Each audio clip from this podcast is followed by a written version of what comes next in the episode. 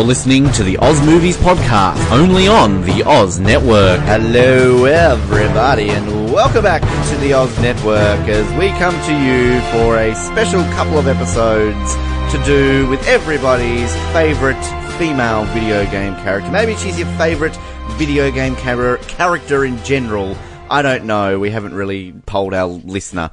But we are here to talk about, today at least, uh, the very first film adaptation of Lara Croft Tomb Raider with the film Lara Croft Tomb Raider as we get prepared for the new reboot of Tomb Raider. They removed the Lara Croft on it. I don't know. I'm so excited to talk about this film today. Uh, at least 50% of us today will be thrilled to talk about this.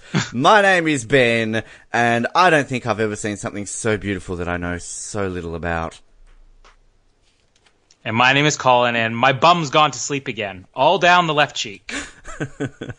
Yeah, well, that actually happens to me because this new chair that I'm sitting on at my new place is wood and it's kind of annoying. so I feel for Bryce. Um, I I am like beyond excited to talk about this film. um, I feel so sorry for you. like this is this is just ah so much background with this movie. Just so excited, and I have not seen this probably in a few years. And just watching this again, I'm like, ah, this bit, ah, this bit, this bit. Like just so many memories come flooding back, and.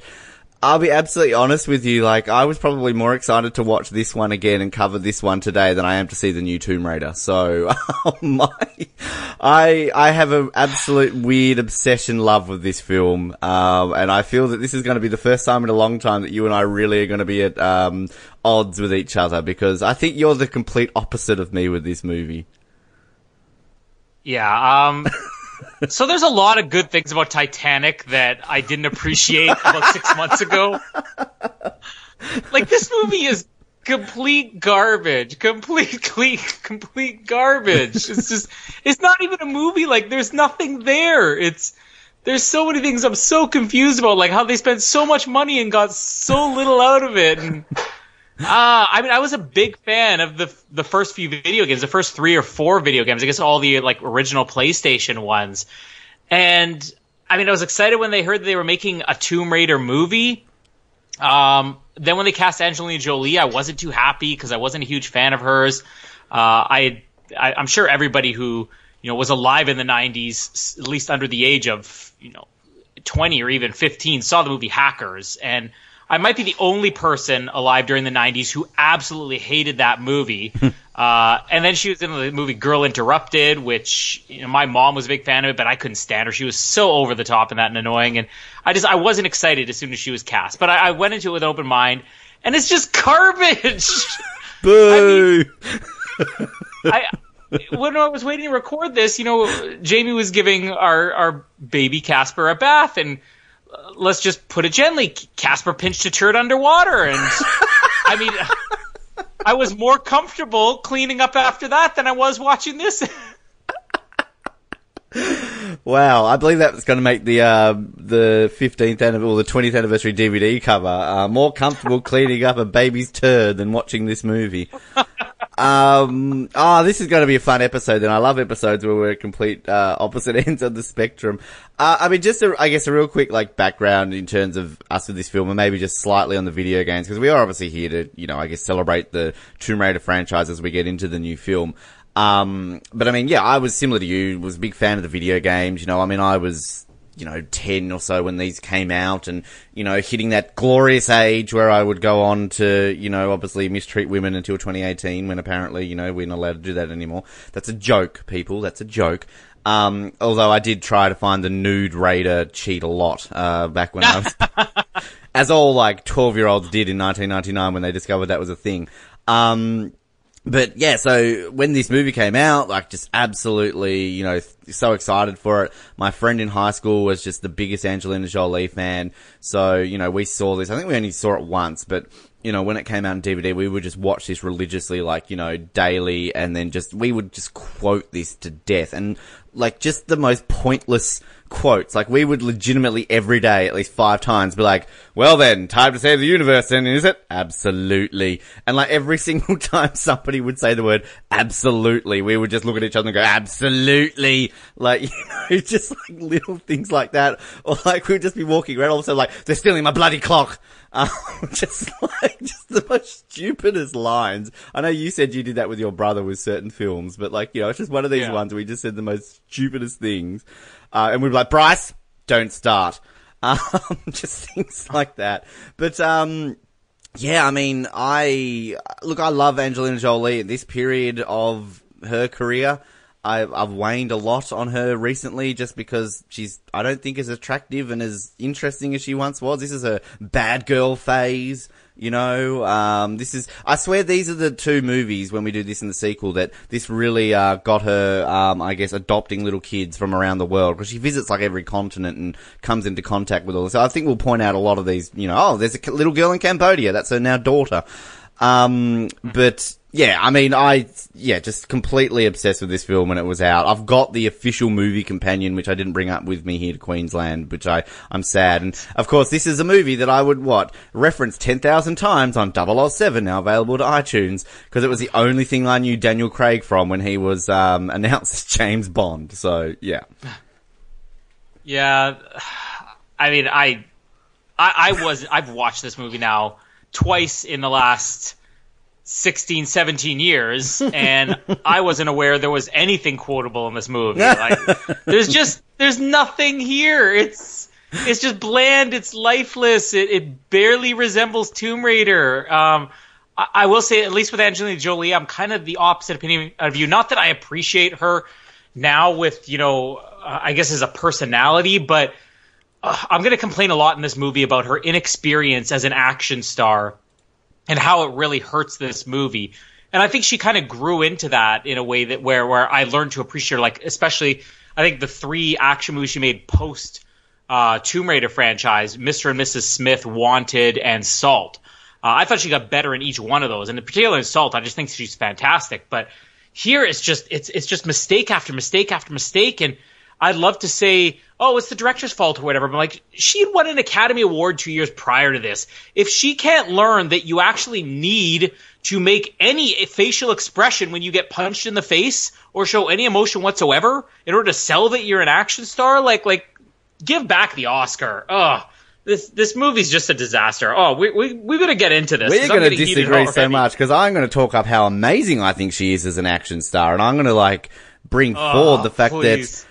And I just want to say this now because I'm sure you're going to disagree with me. Like, you know, we're in an age right now. We're talking things like Wonder Woman, how great it is to kind of have like, you know, this female-led action movie where you know there's hardly anything sort of pointed out about the fact that she's a woman. I think this film, like you, like there's so much about this that I what.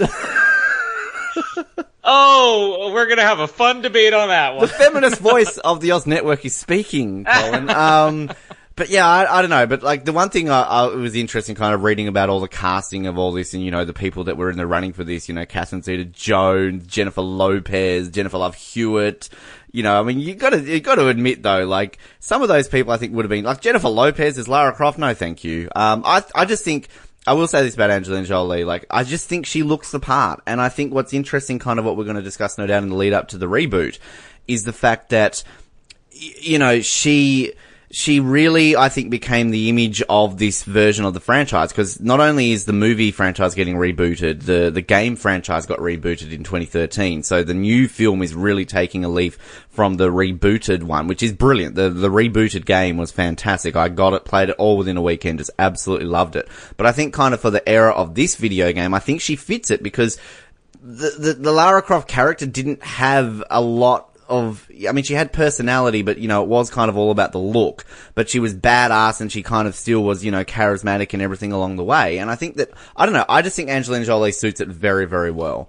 And, um, it's interesting reading a lot of the articles sort of in the lead up to this new one.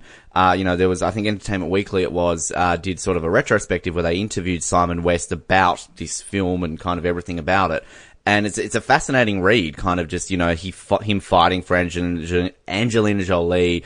Um, talking up how he thought this film was very kind of forward for women in action movies, but it just didn't take off as much as say Wonder Woman would do 17 years later. So, yeah, it's it's fascinating to kind of think what it did uh, for all that. And we should also mention, I mean, this really was the movie and you know the sequel. I mean, Angelina Jolie was a star. I mean, she was obviously an Academy Award winner. She, you know, Wow. was uh, okay. You're not a fan. We get it. Um, she made out with a No, I brother. mean- she had blood around her neck from Billy Bob Thornton.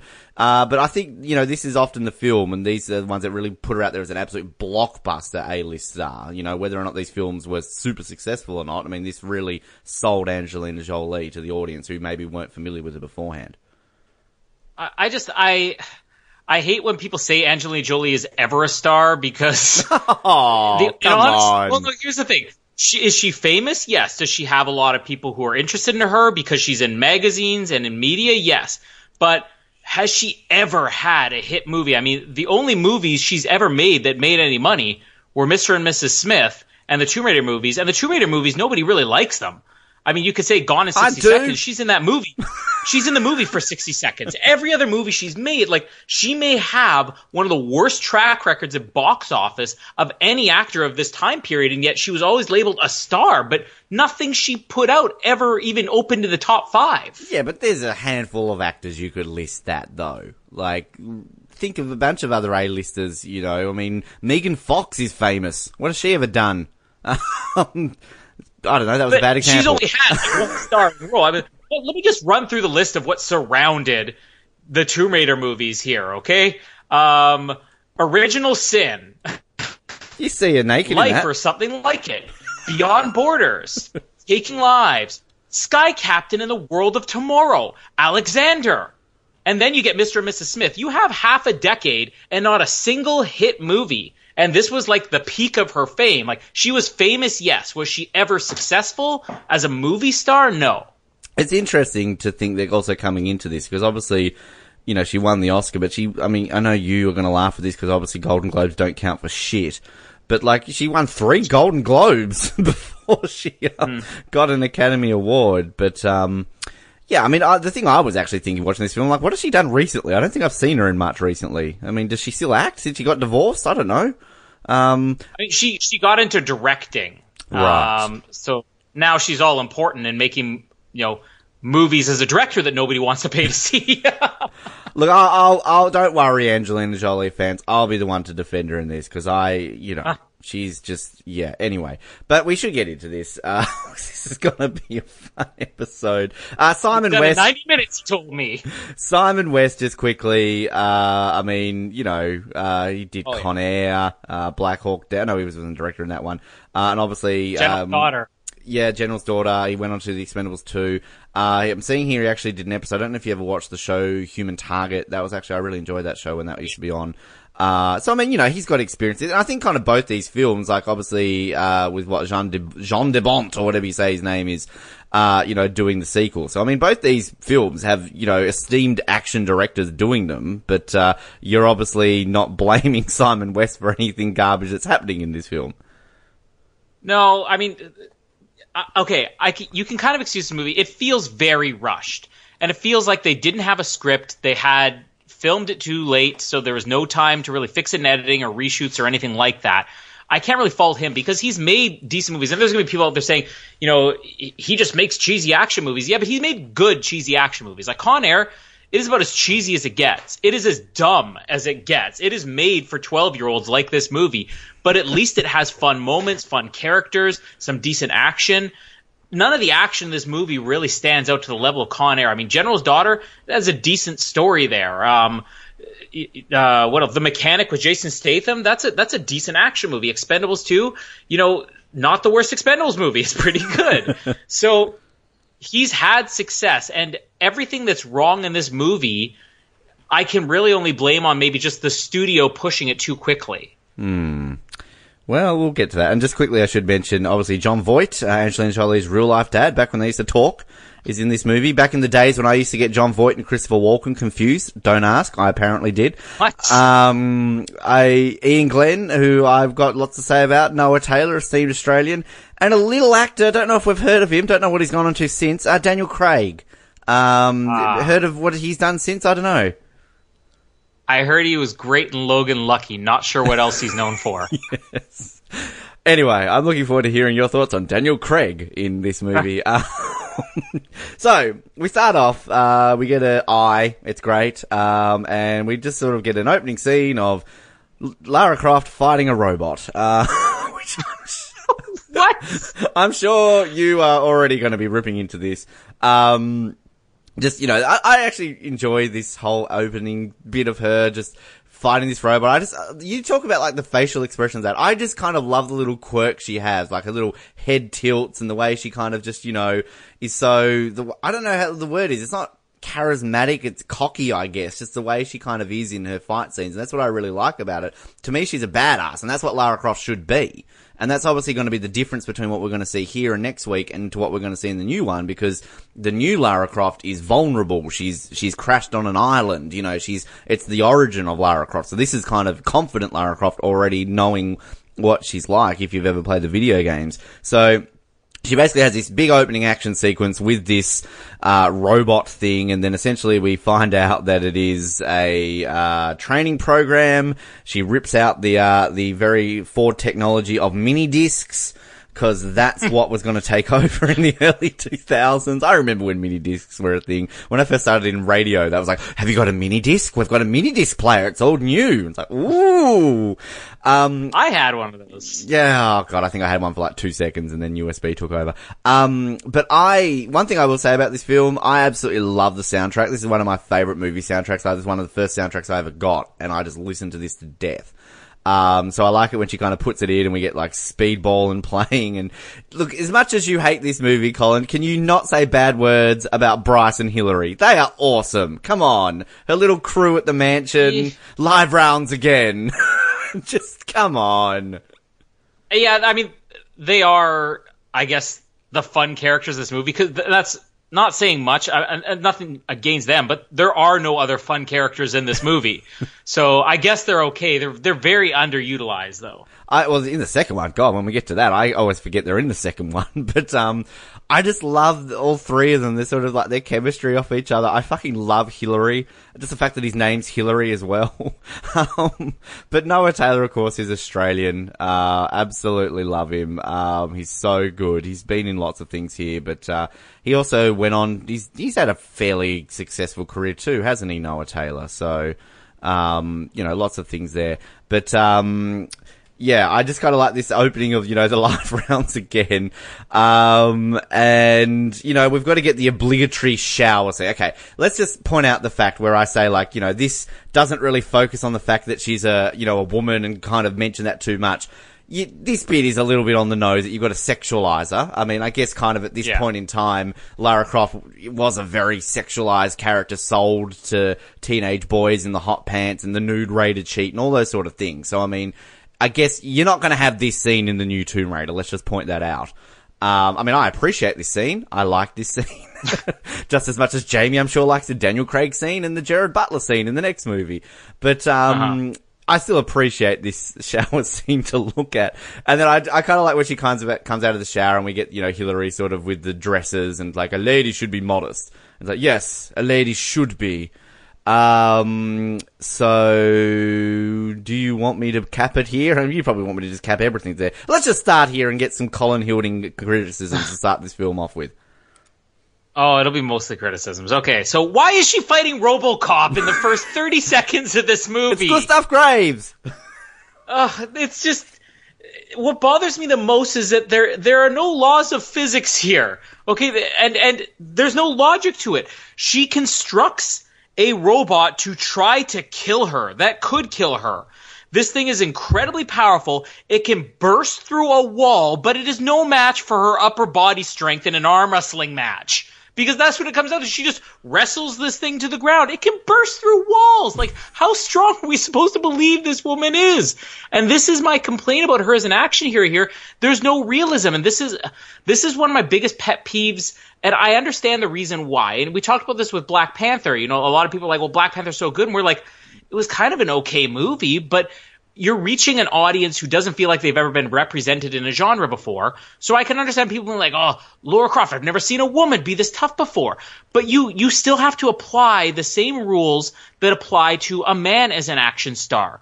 And if people hate the idea of superhero Arnold Schwarzenegger who's unstoppable and you know never bleeds and never grunts and never struggles at anything and he's just Superman plowing through everything on the planet, then the same complaint should apply to a female action hero. And that's the problem I have with her here is that nothing hurts this woman in this movie. And there are going to be lots of parts of the movie I'm going to complain, but sh- she's never even winded. She will be doing the most superhero human things on the planet and she won't even be like breathing deeply. And I don't feel like you could you can watch or take an action hero seriously that is this over the top strong and superhuman. She wrestled a freaking transformer to the ground in 30 seconds.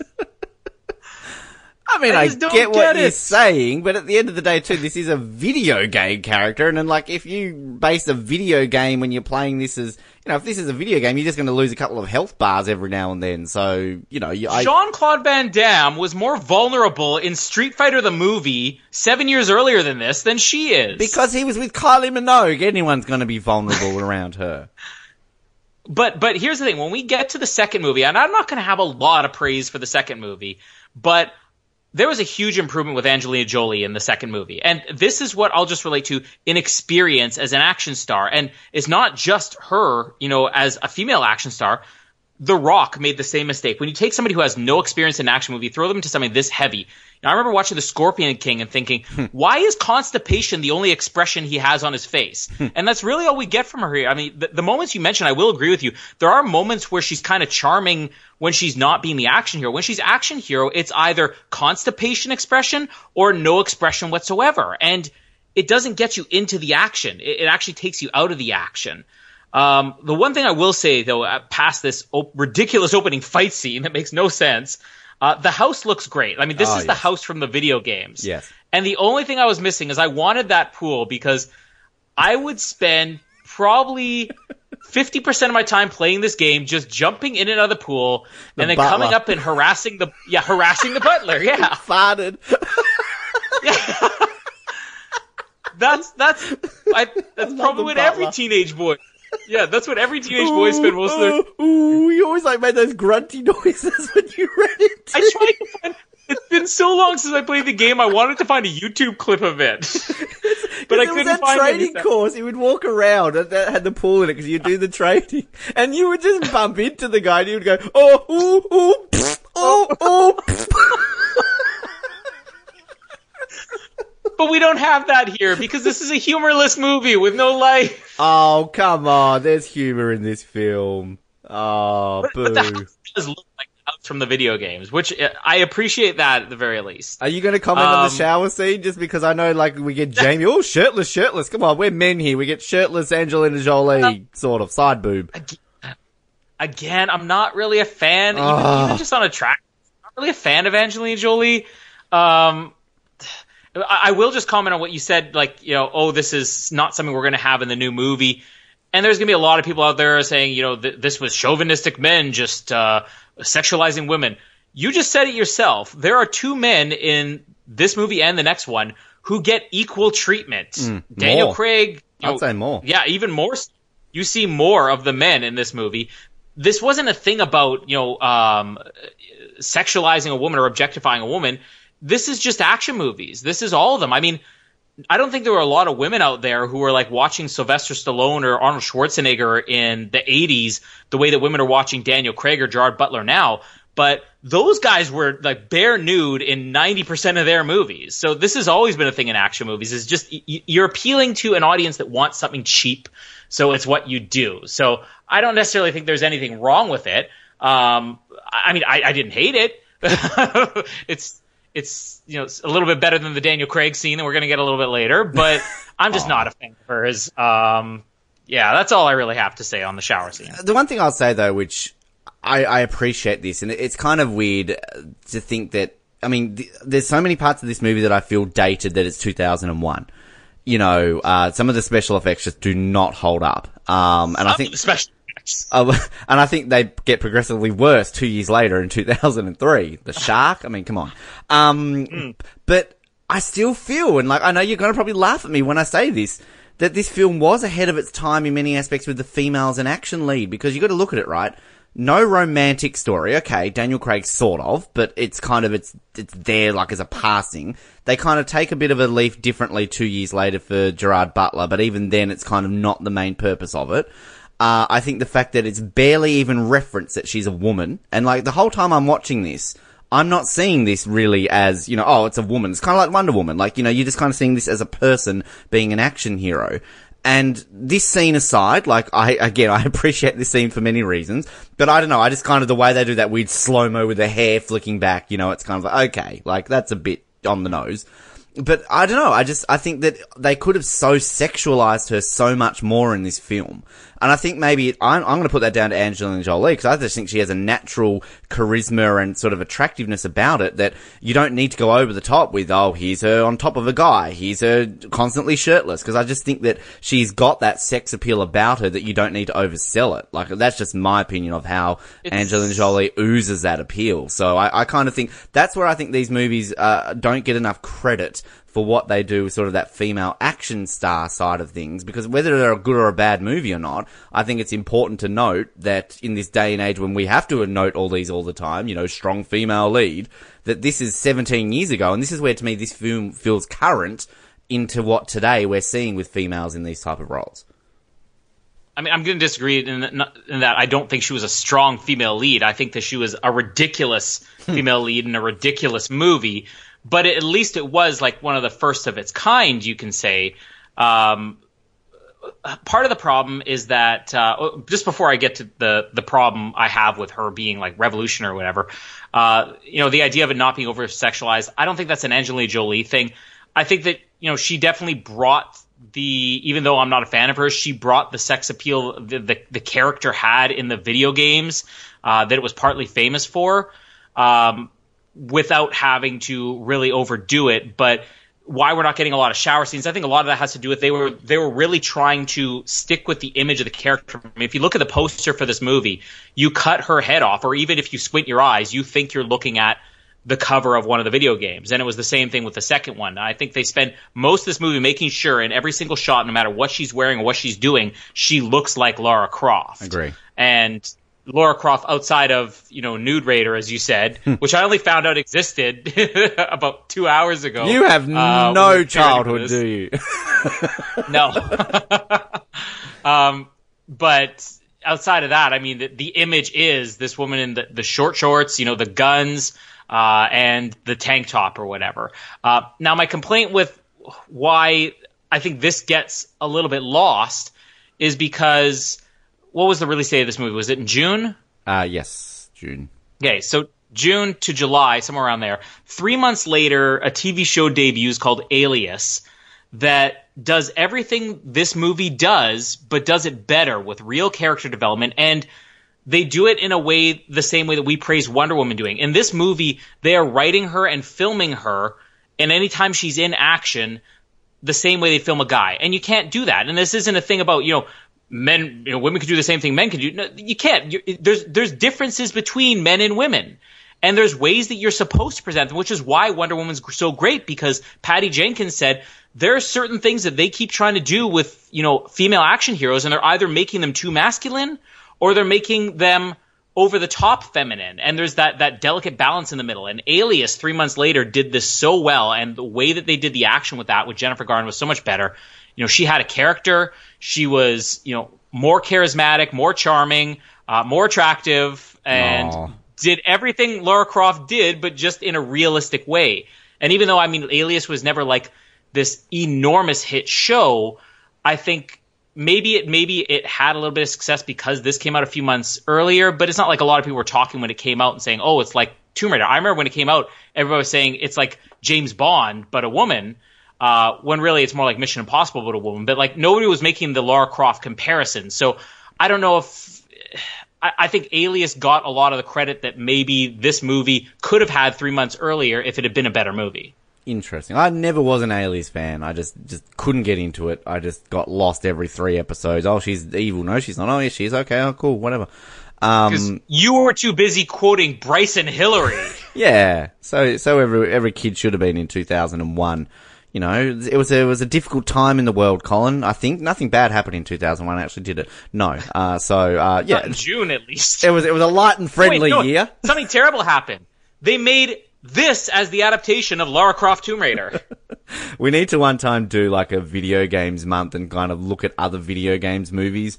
And I swear that you'll think this is like an Academy Award winner compared to, you know, other films. Ah. like, come on. Um, anyway, so we meet our, uh, villain of the film. Uh, we kind of get to see this Illuminati scene. Um, Iain Glen, uh, playing the esteemed, uh, Manfred Powell. And one of my favourite random characters in this film, Mr. Pimms, like the beverage. Uh, who, let's be honest, him and Mr. Powell are a couple. I'm sorry, they are. it's Mr. Winton, Mr. Kidd. Yeah. 2001. They're such a couple. Uh, I'm his uh, associate. He's a lawyer. Uh, so, but we uh, find You know what they say about lawyers. yeah, they're they're all got associates. Um, so we find out that they're trying to find a key. Uh, that there's going to be an alignment. This happens every 5,000 years. They're running out of time.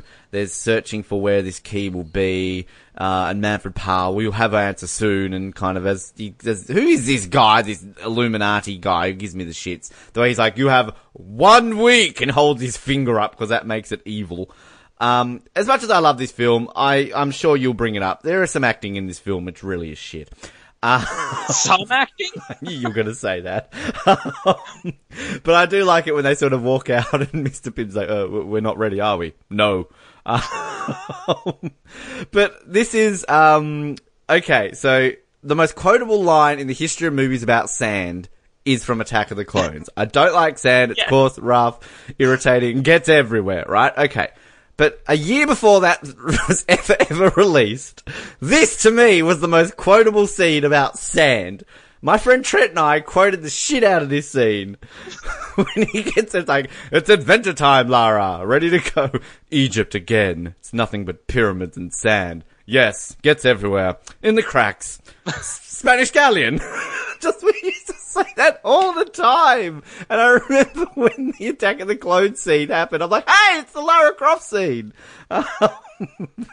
I'm so sorry that you had such a depressing childhood, that this was eventful for you. That's a change, Colin. I'm sitting here doing a podcast with you thinking I'm funny. Nothing's changed in 17 years. Come on. Uh, I just love, I love Hillary. I just love Hillary so much. Chris Barrie, uh, who is the esteemed Chris Barrie. I, I don't know. Are you familiar with Chris Barrie outside of your two viewings of Tomb Raider? He was in Red Dwarf, apparently. There you go. Uh, Never seen Red Dwarf. I'm actually trying to find his filmography here, and I can't even find it. D- does he exist? He was embarrassed after being in Tomb Raider, so he does not. he has an official website. Um, so- Well, yeah. So he is. I love IMDb. He is known for Lara Croft Tomb Raider, Lara Croft Tomb Raider: The Cradle of Life, Red Dwarf. so we've covered it. we covered them. Uh, he was in. He's basically the quintessential English actor who's been in like Midsomer Murders, When Evil Calls. like it's like when you see an Australian actor, Home and Away, Neighbours. um, oh, chrisbarrie.co.uk looks pretty good. You can hire him for speaking events and hosting. Um, oh, there's even frequently asked him for this questions. show. he can sub in for me, so I don't have to talk about this anymore. Well, on frequently asked questions, Colin, I'm sure you've always wanted to know if he would like to do more stand-up comedy. Uh, why wasn't Julius and John in the last series? Is there anything about Tomb Raider here on the frequently asked questions? Um, how did you first get into voices? How did you get into voices? I started talking heard when one I was one little. Yeah, um, that seems like a good way of communicating. I thought to myself. I reckon we could get him on the show. He'd probably like ring up right. Oh, there's his phone number. Oh no, it's his agent. Never mind. We could have just called him live on air. Hello, Hillary. I mean, Chris. How are you? Um, but uh, yes. So she doesn't want to go to Egypt, basically. Um, we find out it's the 15th of May, and I will say, as much as I love Angelina Jolie, this is terrible acting when she's like, it's never a good day when she's talking about the 15th. Academy Award winner, Angelina Jolie, ladies and gentlemen, who does sound amazing in a British accent. I will not hear a bad word what you say about her in a British accent. Um, oh, shut up. Uh, Slightly better than Daniel Craig's American accent. yeah, Not saying much. Good call. Uh, Daniel Craig definitely improved when he uh, went to Logan Lucky. Let's point that out. Um, so we're kind of getting a bit of flashbacks here to Lord Richard Croft. Um, some little cheesy flashbacks with little Lara Croft, and we hear that, don't we? That wouldn't stop. Little Lara Croft. I don't like that. Stupid. Um, and then we have uh, the referencing the eclipse. So this is all the setup for this movie. That basically there's going to be a planetary alignment happens every five thousand years. There's going to be an eclipse, and essentially, as we're going to find out throughout this film, they need to find two halves of the triangles that's going to basically come together to help them control time. And we're going to find out there's going to be a key here in a minute. She's having weird dreams. Mummy, I still have you, Daddy. Who is this little shit of an actor? I don't like her. Probably one of Angelina Yeah, Jolie. that mummy was. I actually wrote that. Mummy. Mummy! I still have you, Daddy! Um, and we should point out Jon Voight, uh, of course, Angelina Jolie's real life dad, and they hate each other now, I think. They've hated each other for Yeah. a long time. This is maybe one of the last times they've ever been in a film. Are you a Jon Voight fan at all, Colin? Um, I mean, he's hit and miss. I think nowadays, like a lot of actors his age who've been famous for as long as he has, I mean, he'll get big roles, but he doesn't really care. It's kind of just for the paycheck at this point. So half the stuff he's in, I'm like, he's all right. Half the stuff he's in, he's terrible. Like Pearl Harbor. What was he doing in Pearl Harbor? What about Anaconda? Tomb Raider was not the worst. For, Tomb Raider was not the per- worst performance he had in 2001. Okay. And yeah, Anaconda. Nah, nah. I You're not an another one I Anaconda fan, are you? Never want to cover Anaconda. I love Anaconda. It's one of those random ones. It's like it's a shit movie, but I actually. Why am I not surprised? Hey, Die Another Day hadn't been released until 2002, alright? Come on. um, just think, Colin, the good thing about this film is that if you had seen this at the movies, Die Another Day didn't exist yet. So, like, think of the positives, alright? Um, It was going to get so much worse from this point on. Uh, so basically, she's having these weird dreams. The one thing I, I don't understand about this plot of this film is that we get these flashbacks that got to tie in, because I guess that's always a Lara Croft character trait. We're going to get this in the new movie, apparently. It's the daddy issues, you know, dad died a long time ago, so, you know, you got to have dad issues. That she's having these flashbacks and dreams to just happens to be the right moment. Like, how many of these things would have Lord Richard Croft told her over the years? So, like, how many of these letters is he sending to her? Like, I'm probably dead if you read this. And like, does he get old and senile if he doesn't die? And all of a sudden you get a letter. Oh shit! I should have cancelled that letter, like you know, years ago. But like, you know, just she's uh, just happens to be having a dream or a flashback to when you know she's mentioned he's mentioning about the triangle and you know the the triangle of life and all these sort of things. I mean, it's just a convenience thing at this point. You're probably like, oh, Ben's complaining about it, and this is the best part of the movie or something. But um, I was thinking, I'm like, at least we're getting some story development here. it just the uh, only story development we have for the next hour and a half. Anyway, well, this leads her to waking up with a knife because that's not a knife, that's a knife. Um, she gets ticking. She busts open the expensive house's Harry Potter closet, um, to which she finds a clock. Um, and like you say, this has got no humor. I just love the Bryce Hillary Lara Croft dynamic when like she bashes open Bryce's door. It's like, we have 83 rooms. Why can't you live in the house? Oh, I'm a free spirit, me. What's that smell? 5 a.m. like, I just love that. And then I love this bit when he, she like shows him the clock and he's like, it's a clock. And it's like, it started ticking last night. Must be one of those ticking clocks, eh? and then she's, what'd she say? Like, it was hidden in a room. Ooh, Bryce, don't start. and then the way he's just like, it ticks, it tells the time. It's wrong. like, this whole scene is hilarious. And then Hillary comes in with the coffee, and what's he like? Your coffee, sir. Decaf latte with no milk or whatever. It's just the look on Angelina Jolie's face. Um, essentially, this all leads to them trying to open up the clock because they see through fiber optics because they were all fresh and new in 2001. Um, he has his own little um system. Screw thirteen to quadrant four. Oh please, it's my system. If I don't do this, I will stuff it up. To which Angelina Jolie gets very sexual when she busts open the clock and licks her lips because that does it for me. Um, and they find a pretty fancy looking golden, which we're going to find out's a key. Um, so yeah, look, I'm going to lump more into this because I know you don't really want to slow this down. I've got two two notes so far. She gets on a motorbike. She looks great. She ignores all the traffic because that's what you do in London when you're on a motorbike, and no police seem to come after her. Um, she comes into the auction house. One of my favourite scenes of this whole movie, I think she looks so goddamn attractive, is when she just sits and puts her feet up on the chair, and that guy looks at her, and she just stares at him. it just does it. We gotta have this, you know. He she waves at Mr. Wilson. Is it Mr. Wilson? Mr. Wilson. Um, Mr. Wilson. Hey, Mr. Let's Wilson. talk about that movie instead. I love Dennis the Menace. Good movie. Um, and she accidentally bids for something before it gets cancelled out. We meet Daniel Craig. I wonder if he's gone into anything. Um, they have a conversation. We find out there's been a history. Daniel Craig uh, does some practicing for his Casino Royale in four years. Stole, stole. Uh, I caught that too. sorry, sorry, stole. that's what's that's what's that's what got in the role as James Bond. Stole, Yeah. stole. um, Lara walks off, and then we look at this um light thing, and he can't help her, and offers a port. Um, let's just cap it there. Uh, no, no one would hate sure- this movie. Lots of snooty British men. Yeah. um. Okay, so first, I love that she has the Hubble telescope in her den. this thing is like the most massive telescope ever, and it's just sitting there next to her recliner. Uh, the mummy thing's hilarious. Like that, just that kid. Oh, I knew you were gonna love that kid, mummy.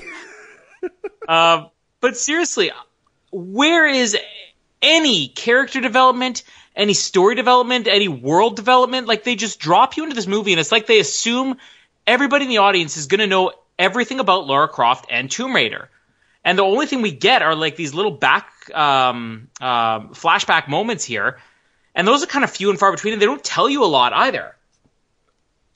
It's like they're just there, and then they're gone, and then you forget it. And I mean, everything that does get explained in this movie, every bit of exposition we have, like the scene it's coming up later on, but the scene with um uh you know Bryce explaining uh, everything after she finds the key or whatever it is, it's it's just like it's so convoluted, and yet at the same time they they're like let's take 15 seconds to explain this because nobody really cares, and nobody does care.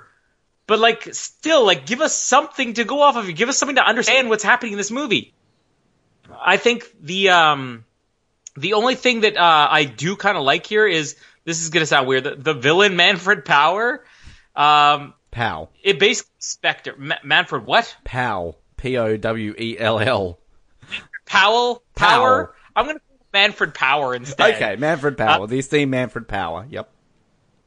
Uh, no, I kind of like him in just this whole Spectre feel. I mean, he's way better than the villain. I like like the actor from the second one, but he's way better than the villain we get in the second one. Uh, it's just ah, nothing's happening in this movie. And when I can't believe you actually like that scene where she puts her feet up. That's like one of my least favorite moments of the Oh, movie. it. She looks so goddamn hot in that scene. No, okay, but take like your teenage hormones out of it and think, No. what is the purpose? Her, it's, it's just to make her seem defiant, and it's just rude. I mean, this is bad etiquette. Look at you. It's just rude. well, no, the reason it bothers me is because this is it's it's another one of those things where in these early days of trying to make female action heroes, they just went so far overboard where you know everything the woman did just had to be like so defiant and so rebellious and i put my feet up at an auction house and everybody stare at me because i wear sunglasses and cross my arms and it's just too much. And she does this throughout the entire movie except for one part which i'll bring up later because i picked out the one part in the movie where she suddenly becomes the world's most respectable person. Like she's supposed to be like super educated and smart and you know a good people person charming and there's nothing charming about her when every time we see her in a scene everybody in the room hates this woman But I, so why is she to Oh. so charming nobody likes her I do. You're you're stupid. I love this. I love that side of there's her. no teenage boys in this movie there's no teenage boy characters Well, that's Um, good because we're not here to see teenage boys. I, I think like it's kind of I mean, I get what you're saying about the plot development and that sort of thing. I understand that, but I mean, to me, I just this is just one of those real check your brain at the door and just enjoy it for what it is. Movies that like doesn't. Necessarily, I mean, it's based on a video game for starters. It has also, and again, let's let's point out that the Tomb Raider video games didn't have a whole lot of plot development at this point in time either. You got to wait until Oh, this reboot. more than this. Oh, well, I mean, a farting butler, like, I mean, that tells me a lot about Lara Croft. But, like, we get that brief little glimmer when Hillary's, like, to holding up the dresses, and it's like, you know, it doesn't hurt to be a lady, so we're getting that idea that she's not your typical woman. Like, she's, you know, she's gonna go out and do shit like that. I, I don't think it's on the nose at all. Yeah, but have to wonder how she became so successful because I'm going to have an even bigger complaint. When we get to the second movie, this is going to get even bigger, but she does nothing in these movies. She finds something in a wall, which by the way, I love the moment where she she has this obsession with smashing her own stuff throughout all of these movies. That's just ridiculous. But when she gets into that wall, that is the most well lit dark hole in the wall I have ever seen. Like she goes in there and it's brighter than outside in the hallway. Harry with, Potter had know, left the the light on. He'd just gone out. yeah, it's I, I don't understand it, but you know she does that, and then she takes this to other people, and they tell her everything. But yet in the video games, Lara Croft figured things out. She was smart. It was like Indiana Jones. It was like James Bond. She doesn't use her brain in, in these movies at all, and it gets even worse in the second one. Even though the second movie gets better in most ways, where she's just 100% relying on everybody else, and they've convinced dumb teenage boys that this is like progressive and a strong female character because she goes in there and puts her feet up on a chair in defiance, but yet she doesn't solve any problems in this movie. And the thing she does solve, which will come in the next section we're going to come here, there's no logic to it. She just hands stuff off to other people in this movie like, ah, looks like a key. Okay, thanks. Let me go I- take all the credit. And I agree with that. I think the one thing that I feel that these movies have very limited of is actual tomb raiding. Um, Yes. which, and like, I mean, part two might as well be called office building raiding. Yeah, I mean the second one, like there's a huge plot hole in the second one, like a massive, massive plot hole which I just do not understand. Um, and then also, you know, like the next one, we're gonna have the government. We need your help, Lara. Her Majesty requests it. It's like this is a woman who digs in caverns. Like, I mean, like Yes. is James Bond not available? Like, surely there's a female James Bond equivalent in MI6. Like, I want to see, you know, James Bond 25, you know, tying it up with Tomb Raider movies. James is on holiday. Let's get Lara Croft. Um, so yeah, I mean, I, I can't disagree with that. I, I think it's, that's one element from the Tomb Raider films. There's no tomb raiding. Um, so, and we kind of get those over the top liners from, uh, Manfred Powell, like, you know, you're the Tomb Raider. Oh, it's good to have two Tomb Oh. Raiders. Um, so yeah, I mean, I, I, yeah, I cannot disagree with you there, but I, I like Manfred Powell. I think he's, uh, you know, and I know this movie's never getting referenced in, you know, categories like greatest movie villains and heroes, and I understand that.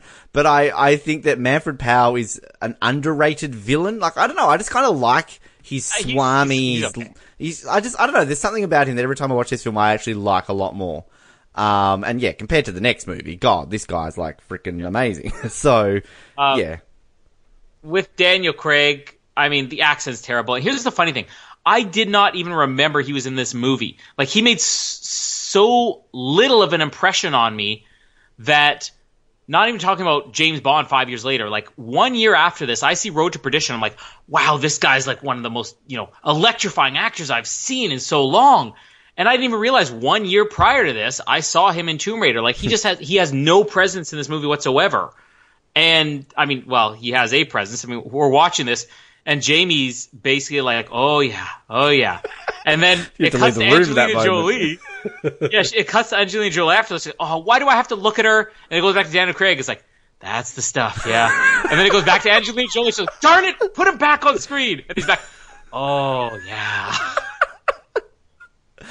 Wow. Um, hmm. It's funny you say that because as I've always said, this is the one thing that I knew Daniel Craig from. When they announced like Daniel Craig will be the new James Bond, I'm like, who? And I'm like, oh, he was in Tomb Raider. I'm so, yeah, look, the accent, I will say the accent comes and goes. There are definitely scenes where you're like, yeah, that's terrible. This opening scene here with him when he comes up the stairs and like, hey Laura, like it's it's terrible. it's terrible. But there are some scenes though that I will defend his accent. I think it just it ebbs and flows into the goodness and the badness of it. Uh, whereas you know Logan Lucky just stays put the whole time. But um, yeah. Uh, I, I, do you just not like Daniel Craig in this film? like, No, I, well, there's not much to like because I mean he's just there, and wait till we get to the end of the movie. I mean he just disappears for no he reason does. whatsoever. Yeah, yeah. Um, but I don't know. It's just he doesn't have a presence in this movie. And I guess if I'm gonna have any praise for Angelina Jolie, and it's not even because of her fame, you know, I think I at least walked out of this remembering, for good or uh, bad, I walked out of this movie remembering what she did in the movie. I just had no recollection that Daniel Craig was, and, and I always used to confuse it because years later when I found out he was in this movie, I'm like, oh yeah, Gerard Butler was the guy from the first one, and Daniel Craig was the guy from the second. Yeah, and the thing that amazed me when we get to the second one is that because I think both like Daniel Craig and Gerard Butler, who obviously you know went on to much bigger things, um, they also got a lot bigger in terms of their bulkiness. Like Daniel Craig looks a bit weedy in this movie. Like you know when he's Yeah. you know naked, you see the cheese grating ability. But like, he still looks very scrawny and weedy. He's like, he bulks up so much for Bond. And Gerard Butler, he looks sick in the next movie. like, I'm like, dude, where are your muscles? Like, and I'm not even Jamie here. Like, you know, so it's kind of interesting there. Um, so yeah, we, we meet Mr. as Mr. Mr. Wilson, who we're talking about plot development and everything. What's the point of this guy? He's just there who kind of, you know, we learn new, everyone knows Lara's father. Like, you know, he was just whatever. Um, but I just, like, I don't get why we have to kind of have this middleman to connect us to Manfred Powell because the way he's all like, forgive me, you know, Lara or whatever it is, or forgive me, sir. Like, that's it. That's all we see of him. You know, it's not like we get sort of, there might be a deleted scene or something explaining more, but that just kind of feels weird that she goes there to see him and then all of a sudden, you know, I just feel you don't need him in this at all. Like, you can just somehow find a way to get Lara straight to Manfred. Um, but uh, we get uh, obviously he says I can't help you, but then we've got her on the phone to him later on, telling him you know you need to go see Manfred Powell just as the food blows up in the microwave. I kind of just like that random bit. Uh, and then we get um, Lara going to meet Manfred Powell, where we get just one of my again my most favourite random scenes with Mr. Pimms, like the beverage. Um, it's like, what is it that Mr. Powell does? He's a lawyer, and it's like he's a lawyer, and then he kind of walks in. Isn't it obvious? He's got, like, there's just something about him. He reminds me of Alec Trevelyan. I don't know if that's me, but there's just something about him that reminds me of Trevelyan from Goldeneye. Um, and then we kind of get this scene where she's showing him the photographs of the, the, this clock thing that's counting backwards as we found out that's counting down to something. Uh, but then we get some really, you know, as much as I like Manfred Powell, we get some really over the top lines, like the whole, you know, I don't think I've ever seen something so beautiful that I know so little about, to the, my ignorance amuses me. Yeah. Which, I do like the way that gets played off though in the next scene when we cut to Bryce. And it's like, my ignorance amuses me. uh, which is kind of funny.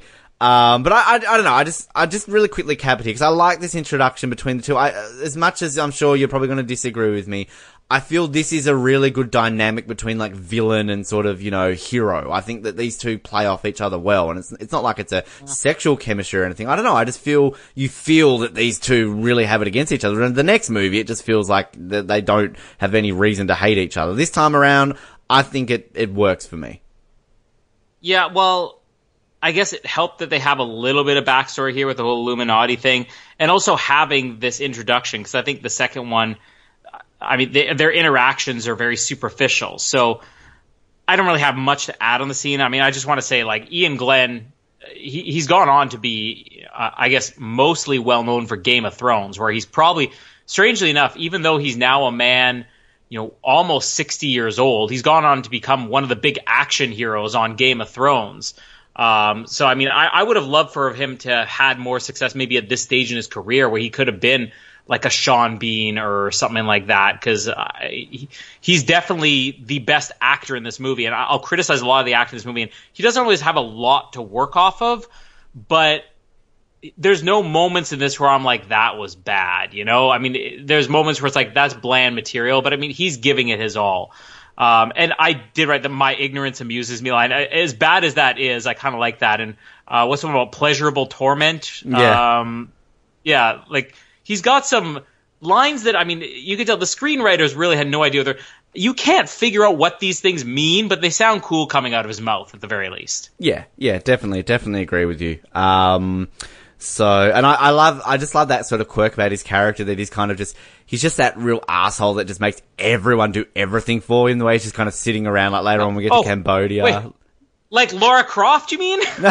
well, Lara Croft's not laying on a couch, staring at like 200, you know, Cambodians going, "Hey, hey, hey." oh, wait till we get to the second one. um anyway um so we i look i feel you are going to absolutely hate this scene fair enough so let me talk this scene up so ignorance amuses me you know everyone goes to bed and i love kind of hillary don't you stay up too late and we kind of have this like ballet sort of rope ballet sort of style thing in the sky, the sky, the ceiling of a giant thing. What? What are you ripping into me already? Here?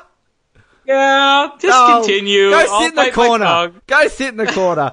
Uh, I just love this whole sort of setup, and you know, she's there, she's bouncing around to bark. Um, it's just, it's nice, the music, and then every side is pissing down. We get this sort of like SWAT team coming in and blocking off Bryce's, um, caravan and they're here to steal the clock. They come in and we just get this, you know, action scene of them climbing around the roof, shooting her. I just love the bit where she's like sort of hanging up on top of the uh, chandelier and she kind of has that little head tilt when she's staring at all the people there and she just gets into this massive fight. We get great music. Absolutely love the music in this scene. And it all basically leads up to these uh, guys stealing her clock, and we get that great line: "They're stealing my bloody clock." Uh, Bryce is stuck in the caravan. That's a great line. Shut up! I used to quote that line all the Describing what's happening in the movie. They just shot at me. Oh, didn't you? Lo- me and my friend quoted that line when we were 14 years old every day. I like to hear all the lines you and your brother quoted that were dumb. Uh, Hillary, somebody's at the door. Oh, I love that line. so good. oh, top, that that was the hundred and one on the AFI's greatest movie lines of all time. Hillary, get the door. oh, amazing! Bravo! Said it with such skill. Um, basically, all the levels of defense she has, you know, they've got these screens that they can weld through, which let's be honest, that amount of security, they all have to do is get a welder and break through. Like, is that how Fort Knox works? Let's put down the shutters. Oh shit, they've just got a, you know, simple, um, welder to get through. But through all this, you know, she's shooting them with screwdrivers, she's bashing them in the head with motorbikes um, all this sort of stuff. And like, absolutely love it. I don't give a shit what you say. I just love Hillary there in bed. Gets up, puts a bulletproof vest on in his dressing gown and his slippers. Taking Pump- his sweet time. pumping a few rounds, and I just love how it sort of ends when they all leave, and um, we like she turns around and like shoots at Hillary. it's like, oh, looks like they've got what they've came for. Sorry about that, and he's like, that's fine. like, I know you're gonna hate this. Whatever. Fuck you. great. This is amazing. I just love this scene. It's so great. This is actually, I will say, so to kind of date this, 2001, 2002 when this came out in DVD, this was sort of the period when like, you know, surround sound systems were becoming like a big thing. Like you get one in your own home. And I remember my friend Trent, like he was, you know, he was a rich little shit of a kid. But so like he got like this amazing sound system thing, which is probably so old and chunky by today's standards, but it was at the time the best you could get. And he was like, you've got to watch this scene. So he puts it on Dolby 5.1, you know, in his little bedroom. And like this scene sounds amazing. Like just absolutely incredible at that time in 5.1 surround sound. But, um, here we go. Colin Hilding ripping shit. Ah, this is a terrible scene. I love this scene. This scene is amazing. Ah, oh boy. Um, I mean, I guess the there's some moments of action here that are uh, well staged. I'm trying to be positive. I just uh, okay. The whole point of her doing this on a bungee cord around her, you know, balcony or her staircase off her chandelier and all that really the purpose of this is try to try to explain, try to bring some realism as to how she can perform these video game like moves once she gets into the tombs in a little bit. That's really the whole reason why she's doing this on bungee cord.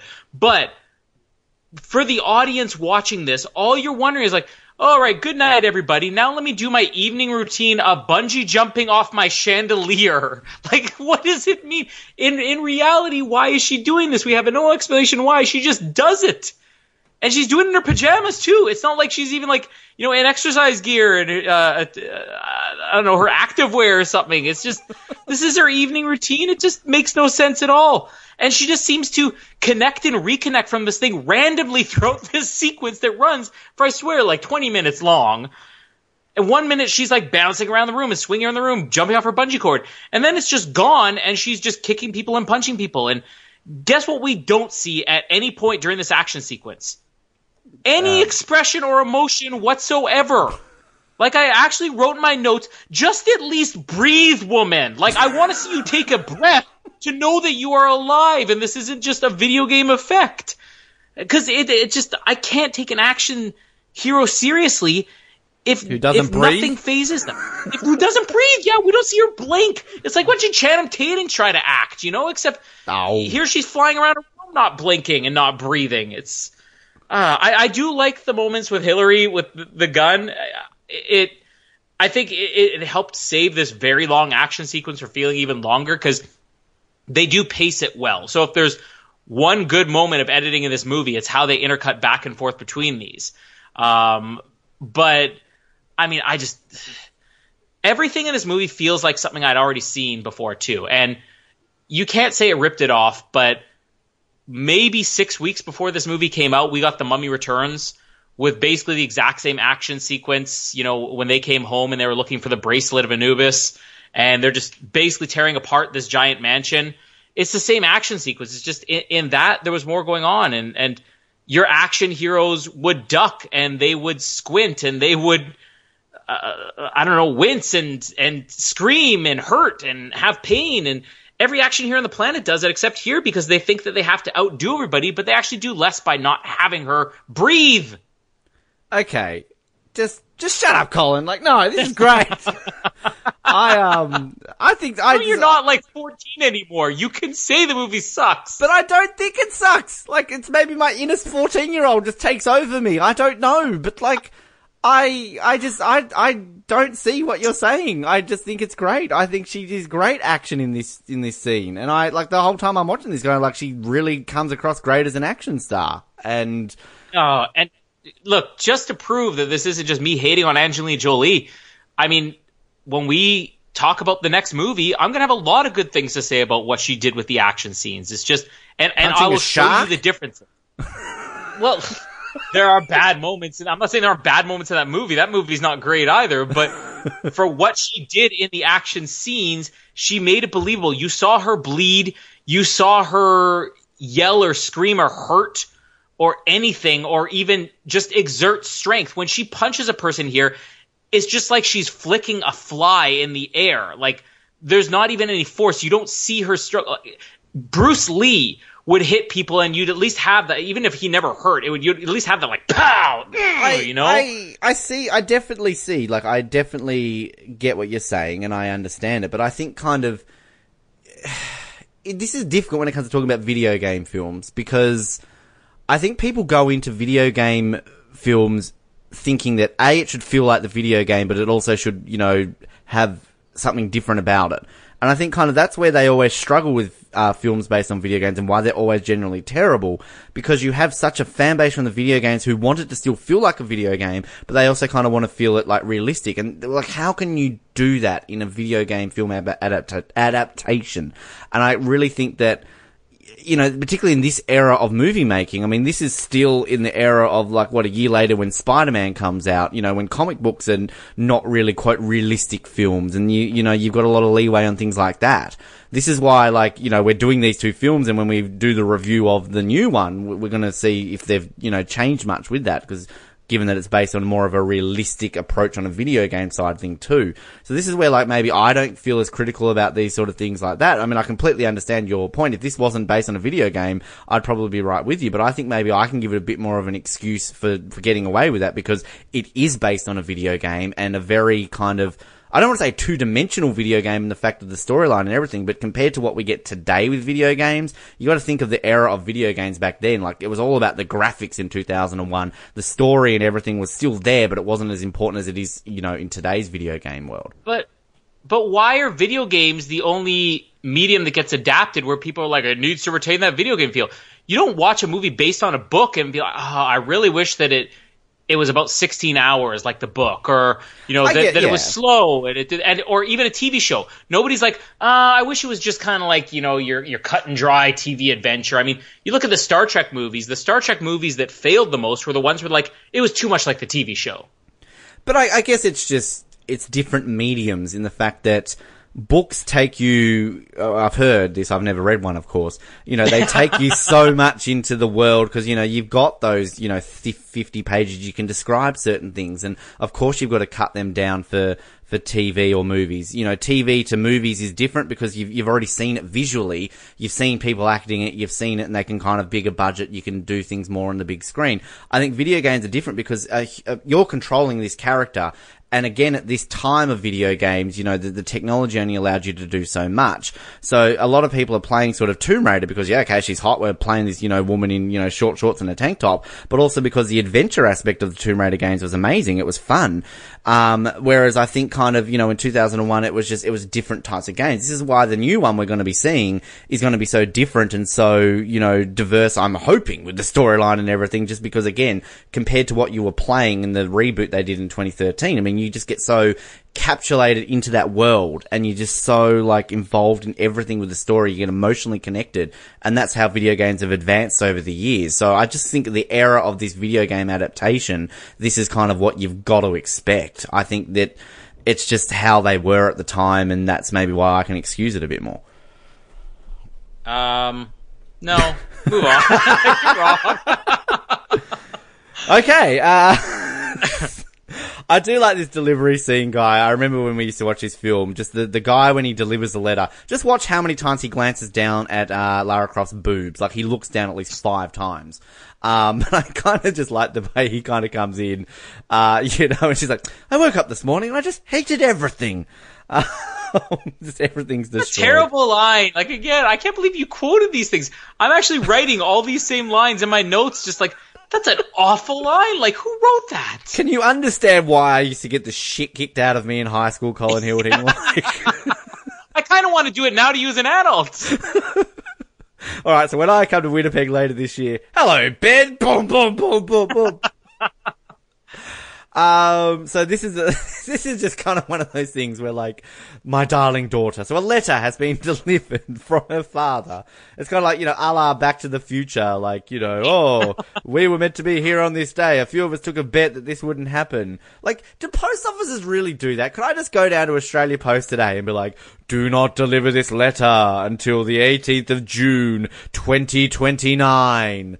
Like, I know the, um, I know how useless our postal service is. If I posted it today, it would probably arrive in 2029. yes So, like, maybe that is kind of what happened here.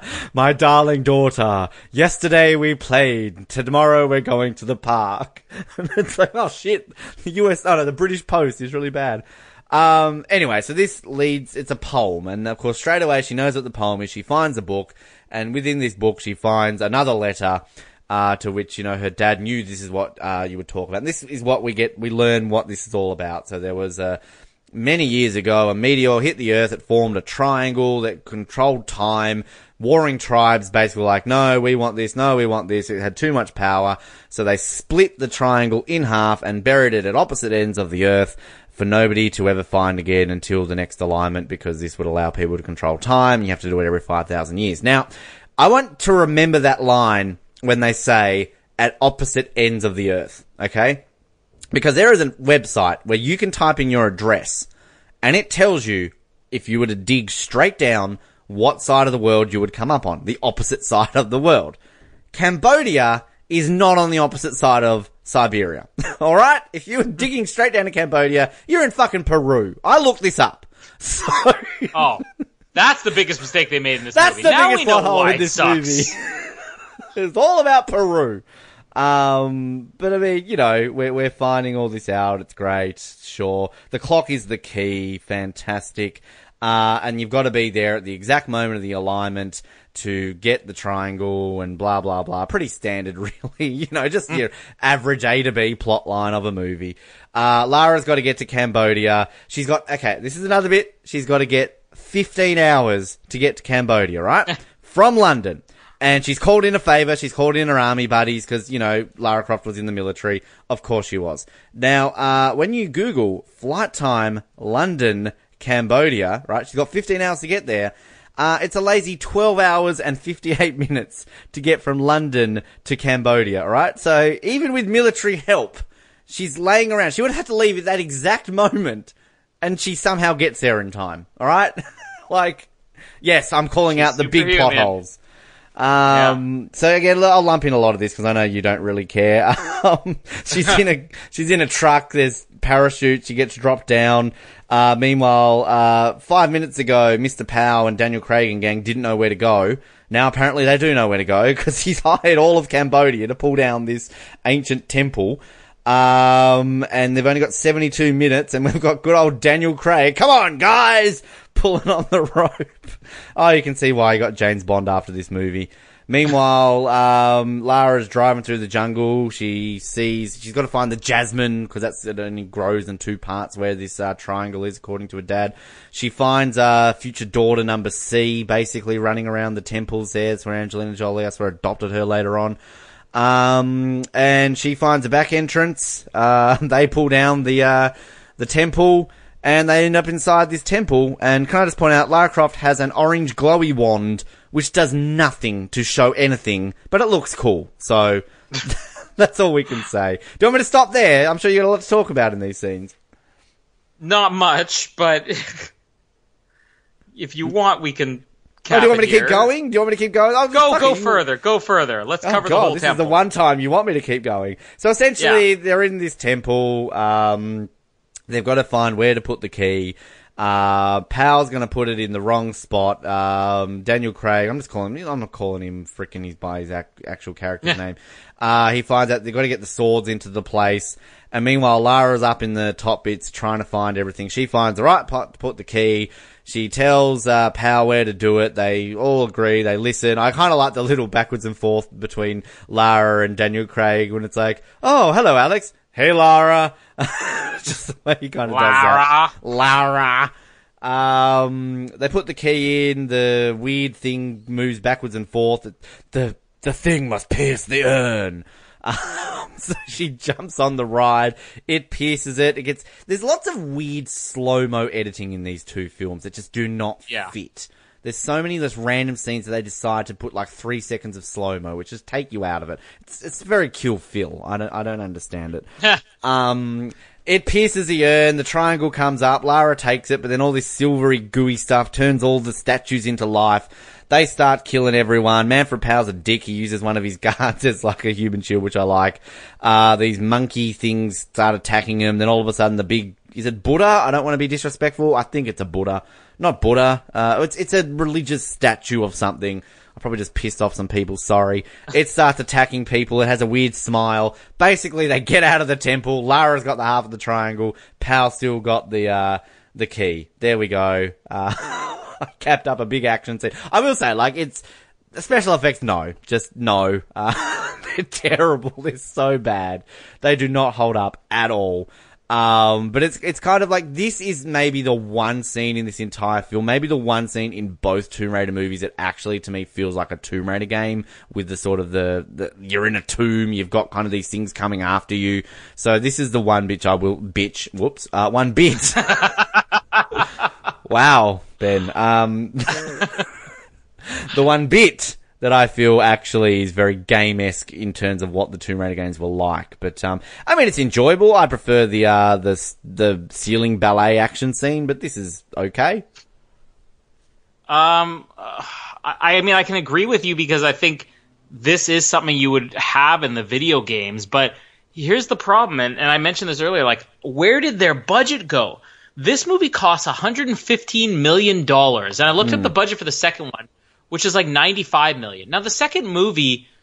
I, I would argue, aside from the effects, looks better because they go places. Here, anytime we're on location, it is clearly a really bland, poorly constructed set on a soundstage with a little bit of blue screen so you can see a sky behind it. Like when she's walking through the jungle, it's clearly just a soundstage. Here, it's clearly just a soundstage. And there, there's nothing there to make it look interesting. Uh, you know, the, the little gadget, the, the swinging gadgets may be the only thing, but this is 115 million dollars. Like even in 2000, The Mummy Returns. Like, can we look up what The Mummy Returns budget was? Okay, can we can- exact bef- b- before before you even mention anything about uh, the Mummy Returns? Can we both also agree that Mummy Returns had maybe the worst CGI ever in a movie when the Scorpion King comes out? So I mean, Yes, th- for that money wasn't well spent. right, for one effect, but the rest of the movie fantastic. Ninety-eight million dollars. Ninety-eight. So that movie cost, cost yeah, more. 17 million less. So I just don't understand where all the money went in this movie. Because Angelina to- Jolie was Angelina not Jolie. expensive, but she wasn't that. She hadn't had a hit movie yet, so I mean, she still hasn't. So where did the money go? I just uh, let me get your opinion on this. This set, even though it is something you'd see in Tomb Raider, does it really look like something that, that's worthy of a 115 million dollar movie? No, I yeah, I agree with you. I, I like it's it's when I was looking this up last night, it kind of it baffled me that this cost 115 million. Like I would say this maybe cost 60 60 million or something like that. Um because I mean, yeah, like as you said, 115 million in 2001, that was a lot of money. I mean, this was Yeah. kind of wasn't Titanic. I'm sorry to bring it up, but that was like 200, 300 million, which was- at the time was the most expensive movie ever made. And this is only costing, you know, what, like uh, 80 million dollars less than Titanic. And as much as you hate Titanic, you can't disagree that that was money well spent in terms of the look of that movie. So this Yeah. kind of, yeah, I agree with because this is, I think we've established this a lot too with a lot of movies around this period, is that special effects from the early 2000s really do not hold up. They just, there's very few movies. I mean, Spider-Man's one, but I mean, there's limited movies you can think of with special effects.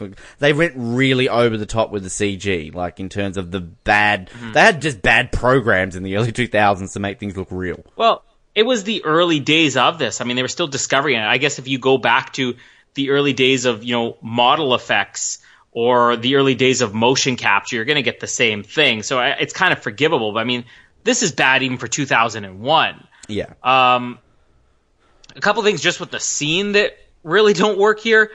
Um, I just found it funny when she shows up there. You know, there's all these kids guiding her around, and there's just machine guns flying everywhere. And I'm like, what if they hit the kids? Like, eh. one of these kids is dead somewhere. Yeah, Ben's like, eh. The kid's probably like, "Mommy," and they deserve it or something.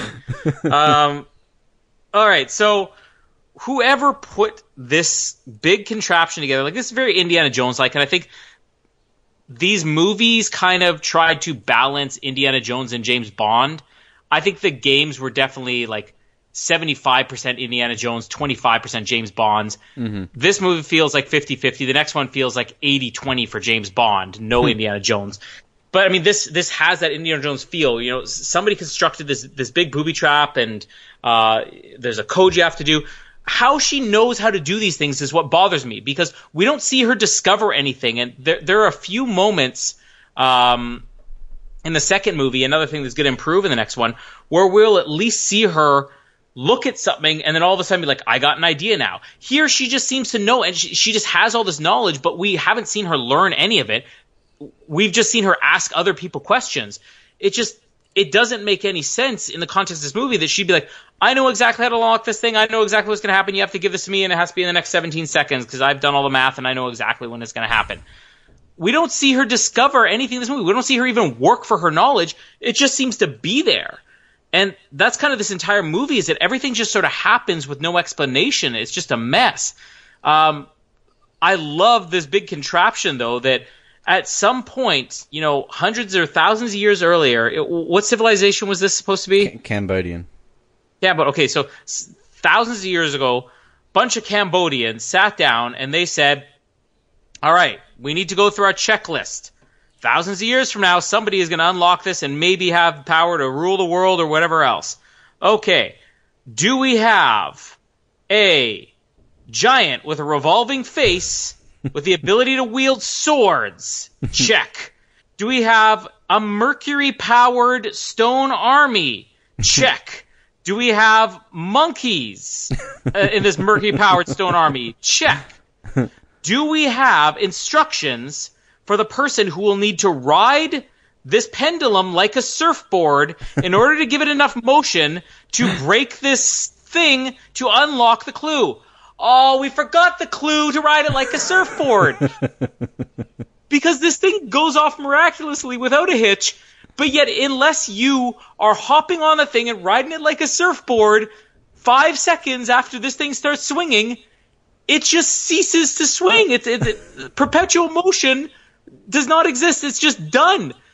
So like, uh, I know we're not supposed to apply logic to this. I just find it hilarious that these Cambodians put so much work into these incredible things like a stone monkey army or a giant revolving face sword wielding giant, and yet they couldn't figure out, hey, this thing needs a little bit more motion, a little bit more leverage in order to break that thing.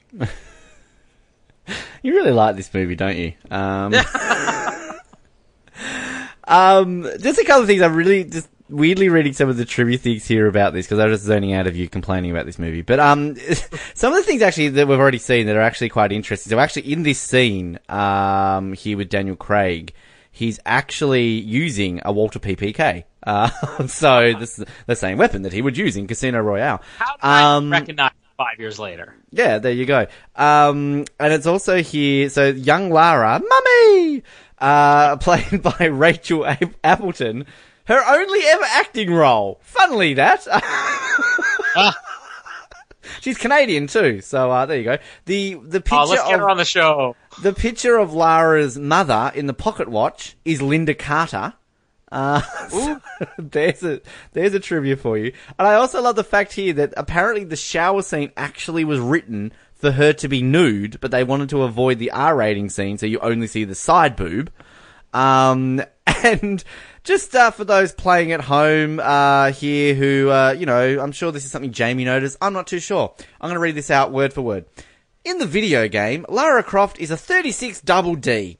Angelina Jolie Yeah. is naturally a 36C and was padded to a 36D for the movie, as it was felt that padding to the original character size would be too unrealistic. Because that is honestly what I wanted to know is her boob size. It was the fans really like, oh, her boobs aren't big enough. Yeah, I know. Uh, what and this was a weird obsession people had during this whole time period where you had to match a character exactly, which is why we ended up with, you know, a really re- like a really terribly blonde Jessica Alba with really bad blue contacts because she had to look exactly like the Invisible Woman in Fantastic Four. Like you don't even nobody was gonna sit there and go bra size is off, movie's done, Bennett. I mean, I saw the Super Mario Brothers movie. Um, and sadly, I did. Uh, now, Bowser looked nothing like, um, Yes. what's his name? Uh, forgotten his name. He's dead now. Rest Dennis. Hopper. Thank you, Dennis Hopper. now, every time I play Mario, I don't automatically look at Bowser and go, oh, Dennis Hopper! Yeah.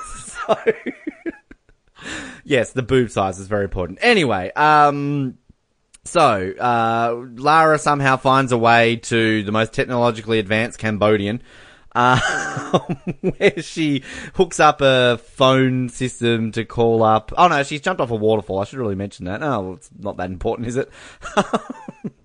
we know if there's a character standing at the top of a waterfall, they're going to jump off it. Uh, all right, that's generally what's going to happen. Um, now, yeah, so she calls up uh, Manfred Powell. Got to go to Venice, um, and apparently Manfred likes it hard in terms of the um, the the massaging. Yeah, I agree. Actually, it's an interesting point. Just to backtrack what you said about the locations, because yeah, I think this film at the time was like a big deal for Cambodia. Uh, this was like a big tourism boost for Cambodia. I remember like kind of a lot of media around this about, you know, visiting to there. Um, and I actually, like, in all honesty, like, jokes aside about Angelina Jolie adopting kids, uh, I did, I think, read a lot that this movie did influence her a lot to kind of go on her many adopting ways, because she, she spent a lot of time in Cambodia for this film. So, there you go. So that set up a few things for her. Um, I love how uh, when Lara rings up Bryce here uh, and just like hangs up on Bryce. Well, by then. Um, and then we've got random scene of Lara drinking some juju juice or something like that that basically tastes terrible and heals a wound because she did bleed. She had a bit of a cut on her arm. Um, then we get this scene in the Illuminati. I, I do like just the playfulness of uh, Angelina Jolie here. It's like, who sits here? Yes, but who sits here? I don't think you sit here, do you? Like, oh, she just, yes, please, I'd sit there with you. Um, Oh, but again, it's it's so good. And you know, if you watch the deleted scenes, there's an amazing line in there where he walks and goes, "Can I help you?" the dialogue just jumps right out off the page. It's just awesome. can I just ask you a question about the music? Uh, Do you like the soundtrack, the score in this film? Uh, I don't think the scores for either movie are that great. I I will give you the, the soundtrack itself is pretty good for this movie. Like with with the songs like U two and Nine Inch Nails and everything. There are some good songs in this movie, but I don't think that the the original score music's really helping it at all. No. Yeah, in fact, I there are moments in here where it actually it really hurts the movie close to the end. Well, I just love the amount of songs like that get played. Like I already talked about Speedball and playing early on. Um, you know, when we get Galaxy Bounce playing at the end, 'cause I love the Chemical Brothers, the closing scene when you got Where's Your Head at Basement Jaxx. Like these are all my bands. Like these are all like awesome movie. And yeah, the Elevation, sort of the Tomb Raider mix of Elevation by U2 is great. Um, so yeah, I, I loved this soundtrack. I, I just listened to this soundtrack so much when I was younger. Uh, so yes, we get the Illuminati scene. We kind of, you know, get a bit of a vibe that, oh, her dad was in the Illuminati. Plot twist. Um, which No, that's not true. That's it is impossible. impossible. No. Search, Search your feelings. You know it to be true, Lara. She jumps out of a window. Simon West in like a edit ten years later adds a scream. Ah! Um. Yeah. Anyway, so then we get uh, Jamie's favorite scene in the movie: naked Daniel Yeah. Craig. oh, that's it. The No, no, weirdest- no, no. Get back to him. Oh, that's it. The weirdest shower, like I just, when he gets out of it, and like the the taps are like on the side. I've never seen a shower like that before. But I love it when he like gets the gun, opens the door. Oh, excuse senora. Like, can you imagine if that was Jamie? Like, instead of throwing the towels at him, she throws himself. Ah! But um, I do I do like it. You know, the stuff between him and Lara, like we said, traitor on the fog. The the best bit, of course, is the whole bit when she just glances down at his dick. Uh, like it just stares at it. Um, you know, always a pleasure. Uh, anyway, so we get this scene when they're loading onto the plane. That famous quotable line, which, you know, my friend and I used to always say, time to save the universe again, is it? Absolutely.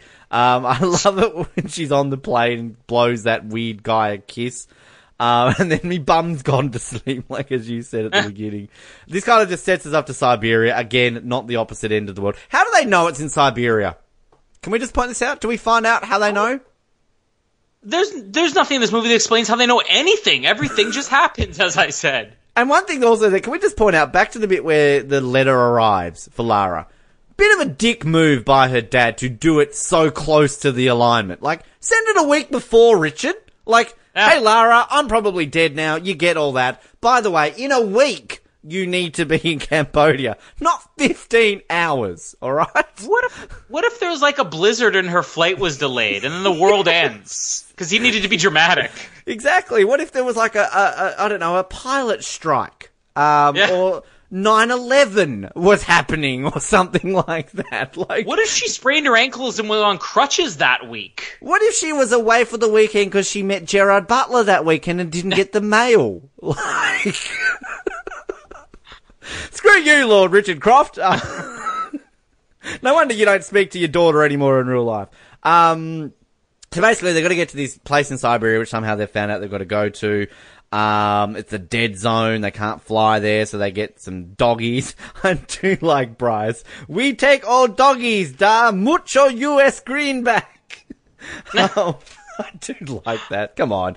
Uh, they got these cool submersible vehicles, and they basically get all the way to this cave, and they've got their cool little orange wands again because apparently they do a lot. And also, just special note: somehow Bryce has great Wi-Fi and satellite coverage in Siberia. Uh, fucking hell. This is 2001. I'm sure in 2018 you couldn't get bloody, you know, good data up in Siberia. That's why they send You know- them out there. When, when we have to record these episodes earlier in the day and Casper's here, I can't record if he's watching Peppa Pig on Netflix in the other room because my Wi-Fi drops out. So like, I, I want this guy as my new internet installer. And, and you're in, you know, the, the metropolitan capital of Canada, Winnipeg. Um, Yeah. a few hours north and you'll basically be in Canada's Siberia. um, I might cap it there because really, I think I probably can lump the whole last bit into one. I'm sure you'll be happy with that. So, uh, oh, please do. Yes, we've gone from naked Daniel Craig right through to basically uh, naked dogs. What? I don't know. Yeah. Um. Well, I. I I would love to figure out the logic of this of how Daniel Craig was planning to pick a gunfight in the nude because he answers the door like this with his gun. Who is he expecting, and did he expect to win this fight in the nude, or is he just that shameless? But like I said, oh, did you hear Jamie there? Jamie, we're talking about Daniel Craig nude. Quickly, come on the episode. she episode. just went. She she just went. Mmm. Well, part of what I just said was true then. Anyway, uh, yeah. um, but I, like like I said at the beginning, I mean, people they love to go back. I'm not saying that there's not some of this that goes on, but they love to go back and say, oh, well, you know, action movies or whatever they objectify women. It's like they objectify men just as much. You- You're reaching each audience at their most immature and superficial. Um, but uh, it's the only really thing I want to talk about here is this is going back to Lara Croft's blatant disrespect for manners and etiquettes. so she goes into this auction. Nobody's done anything wrong to her. She decides to be disruptive and put her feet up and just draw all the attention to herself. What is it with this woman where she does that? She goes in, okay, the Illuminati, okay, maybe they're bad guys, but she goes, I'm just going to do the same thing. Let me just sit on the Illuminati king's throne here, invite myself in.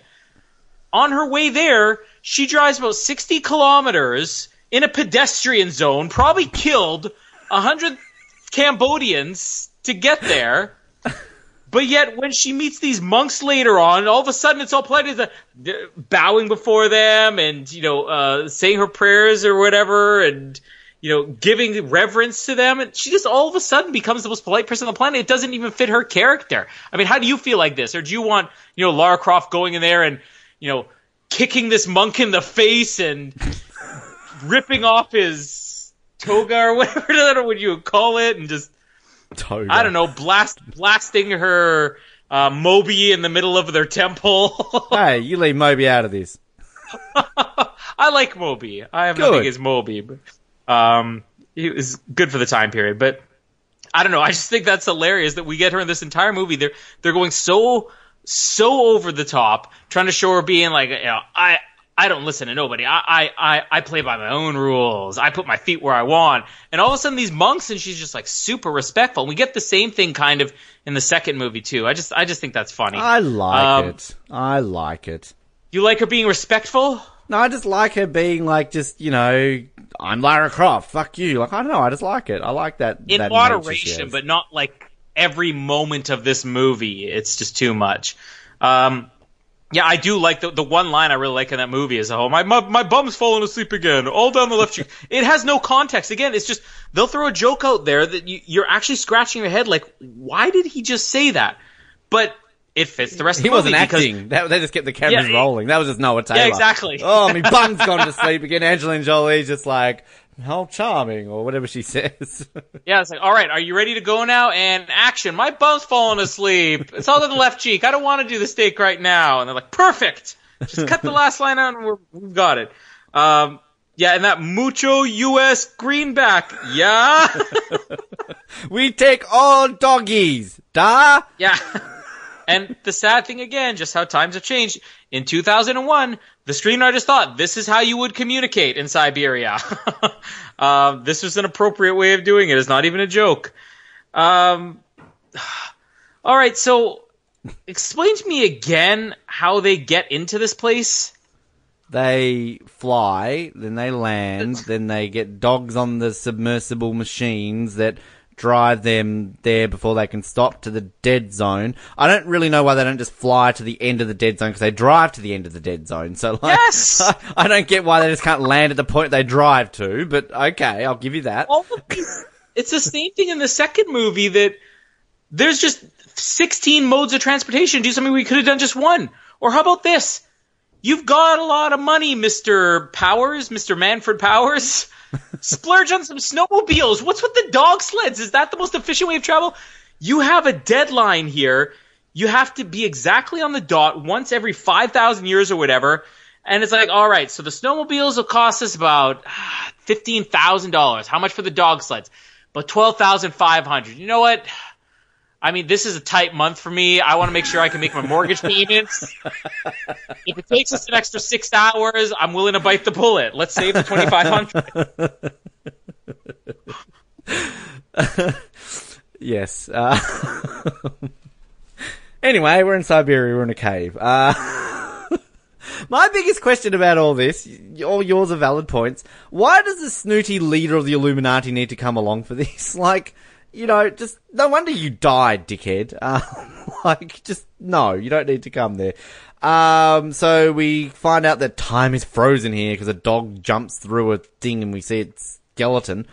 Um, and we've got this giant contraption. One thing I think I did remember watching a making of of this film, and this is all like a purpose built set. And I agree with you. Like you know, a lot of these feel like they're on a set, but this is a pretty cool set. Like this revolving planet. Part, yeah. Yeah, like that was actually built for this film. So like that's pretty cool. Um, but you know they've got to try and find where they've got to put the uh, the eye. Uh, I like kind of Daniel Craig when he's like fifty dollars said the pieces inside the sun. Uh, and as everybody climbs up the uh, the planetary thing, random henchmen are getting crushed every five seconds. Ah, ah! I kind of like the way they do that. Uh, Lara gets the clock, puts it in. She gets sucked through the the sun, comes out with the triangle. Uh, then we get like this, you know, big speech from the Illuminati guy, and I kind of like Powers like enough of this twaddle, uh, and basically kills him. what a Now, line! that's a good line. I like that. Enough of this twaddle. Luke, I'm your father. You know, frankly, my dear, I don't give a damn. Enough, of this twaddle. of this twaddle. Robbed of an iconic line in movie history. Um, so Powell gets the triangles, nothing happens, and we find out that, um, there's gonna be something else, so he kills Daniel Craig. You just killed James Bond! Is that who Sorry. that was? I just have to like write it down. You just killed.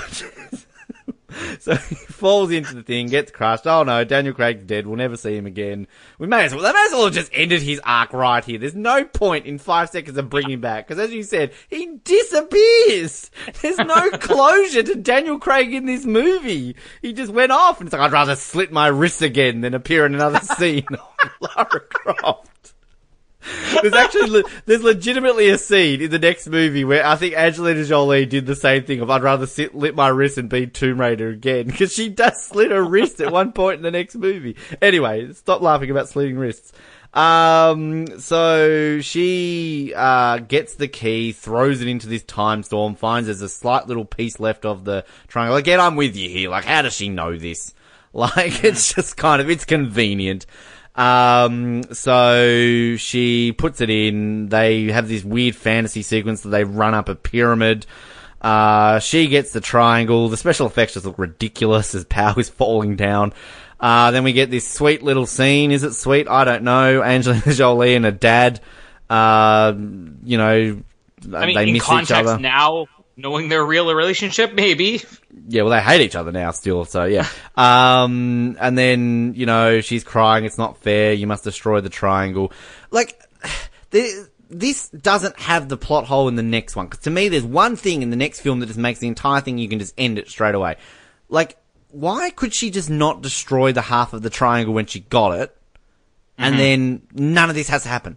Because she's basically on all this adventure, she's costing Bryce his rent, and all this sort of stuff by traveling to Siberia and all this kind of stuff just to make sure that it gets destroyed. You've gotten one half of the triangle already. You're gonna destroy it. There's no purpose of it. Just destroy it, and then boom. You know, you just have to deal with Powell and his men. That's it.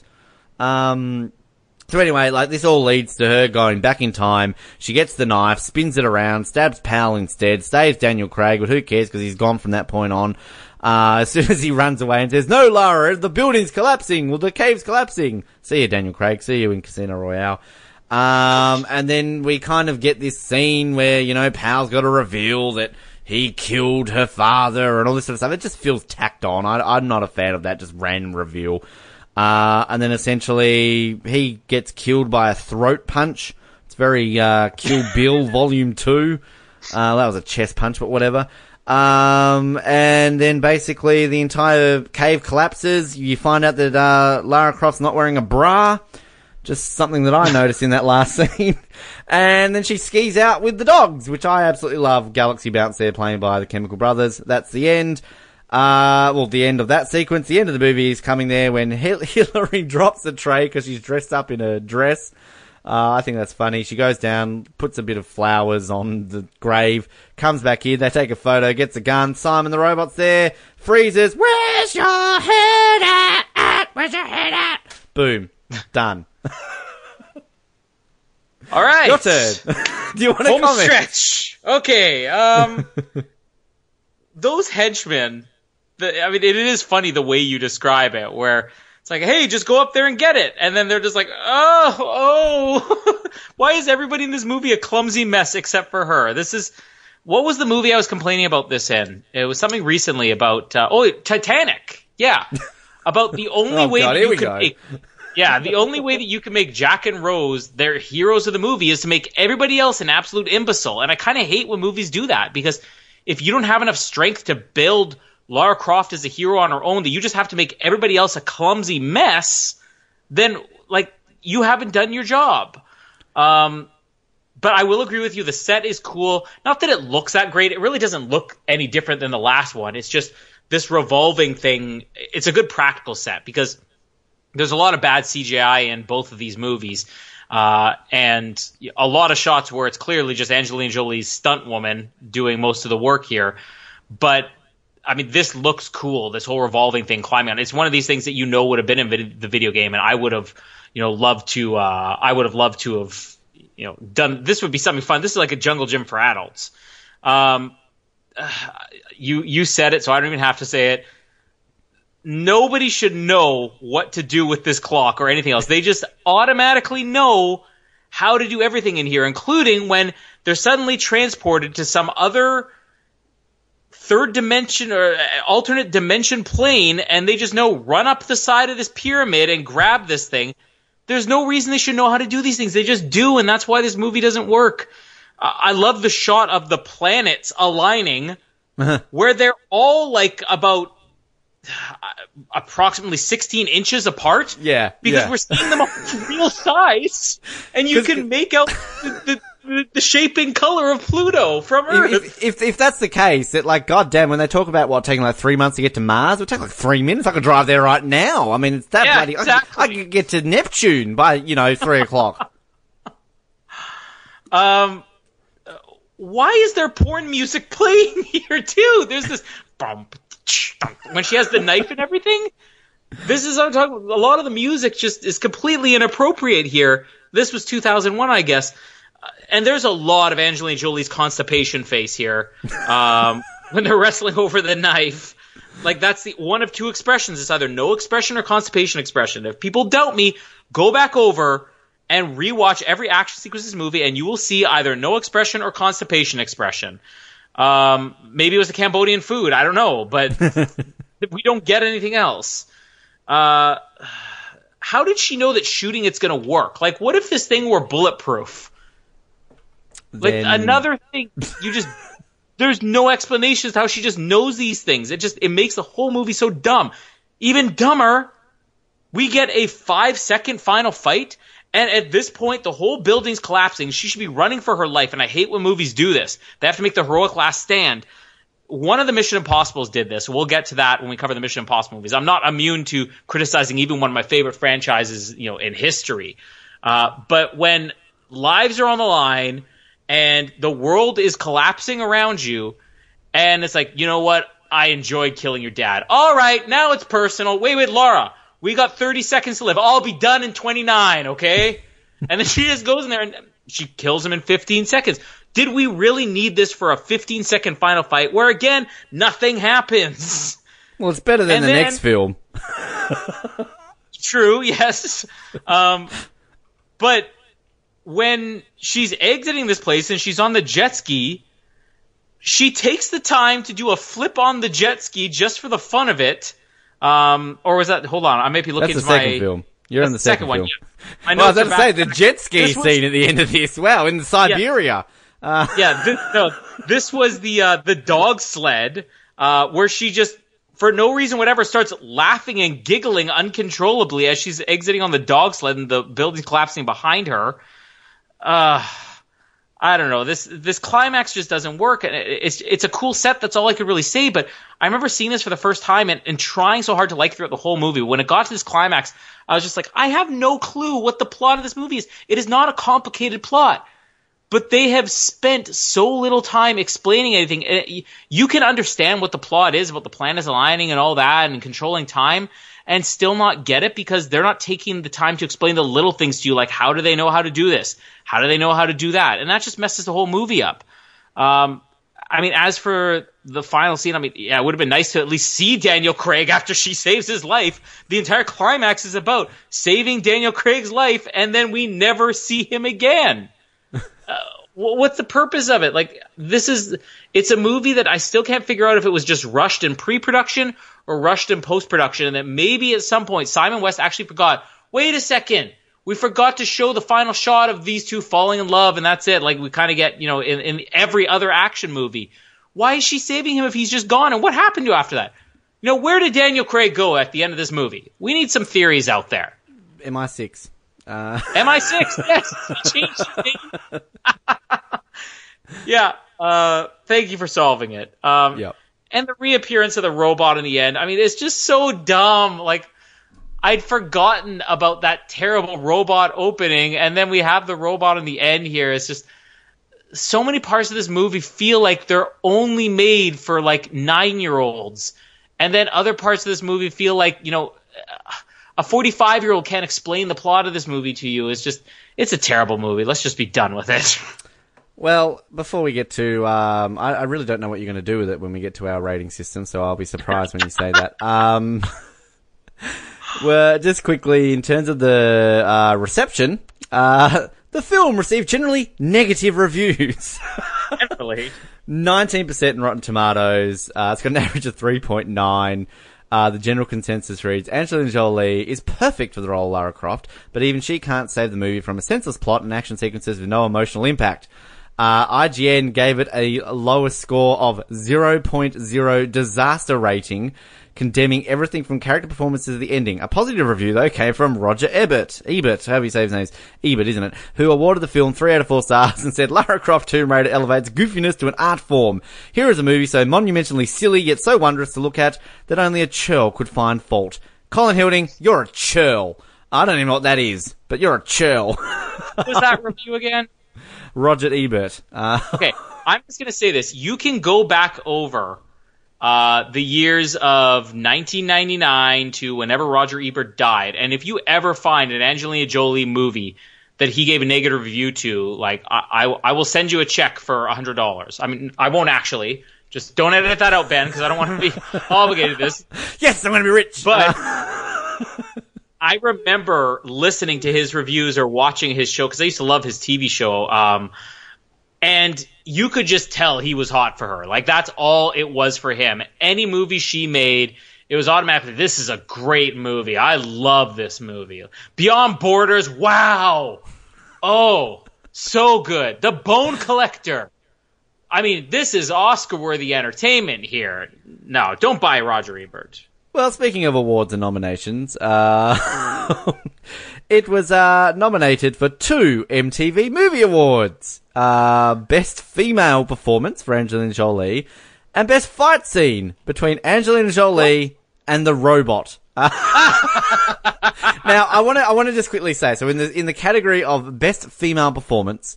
Uh, it was Angelina Jolie, Lara Croft Tomb Raider, Reese Witherspoon, Legally Blonde, Halle Berry, Monsters Ball, Kate Beckinsale, Pearl Harbor, Nicole Kidman, Kidman, uh, Moulin Rouge. Who do you think won that year?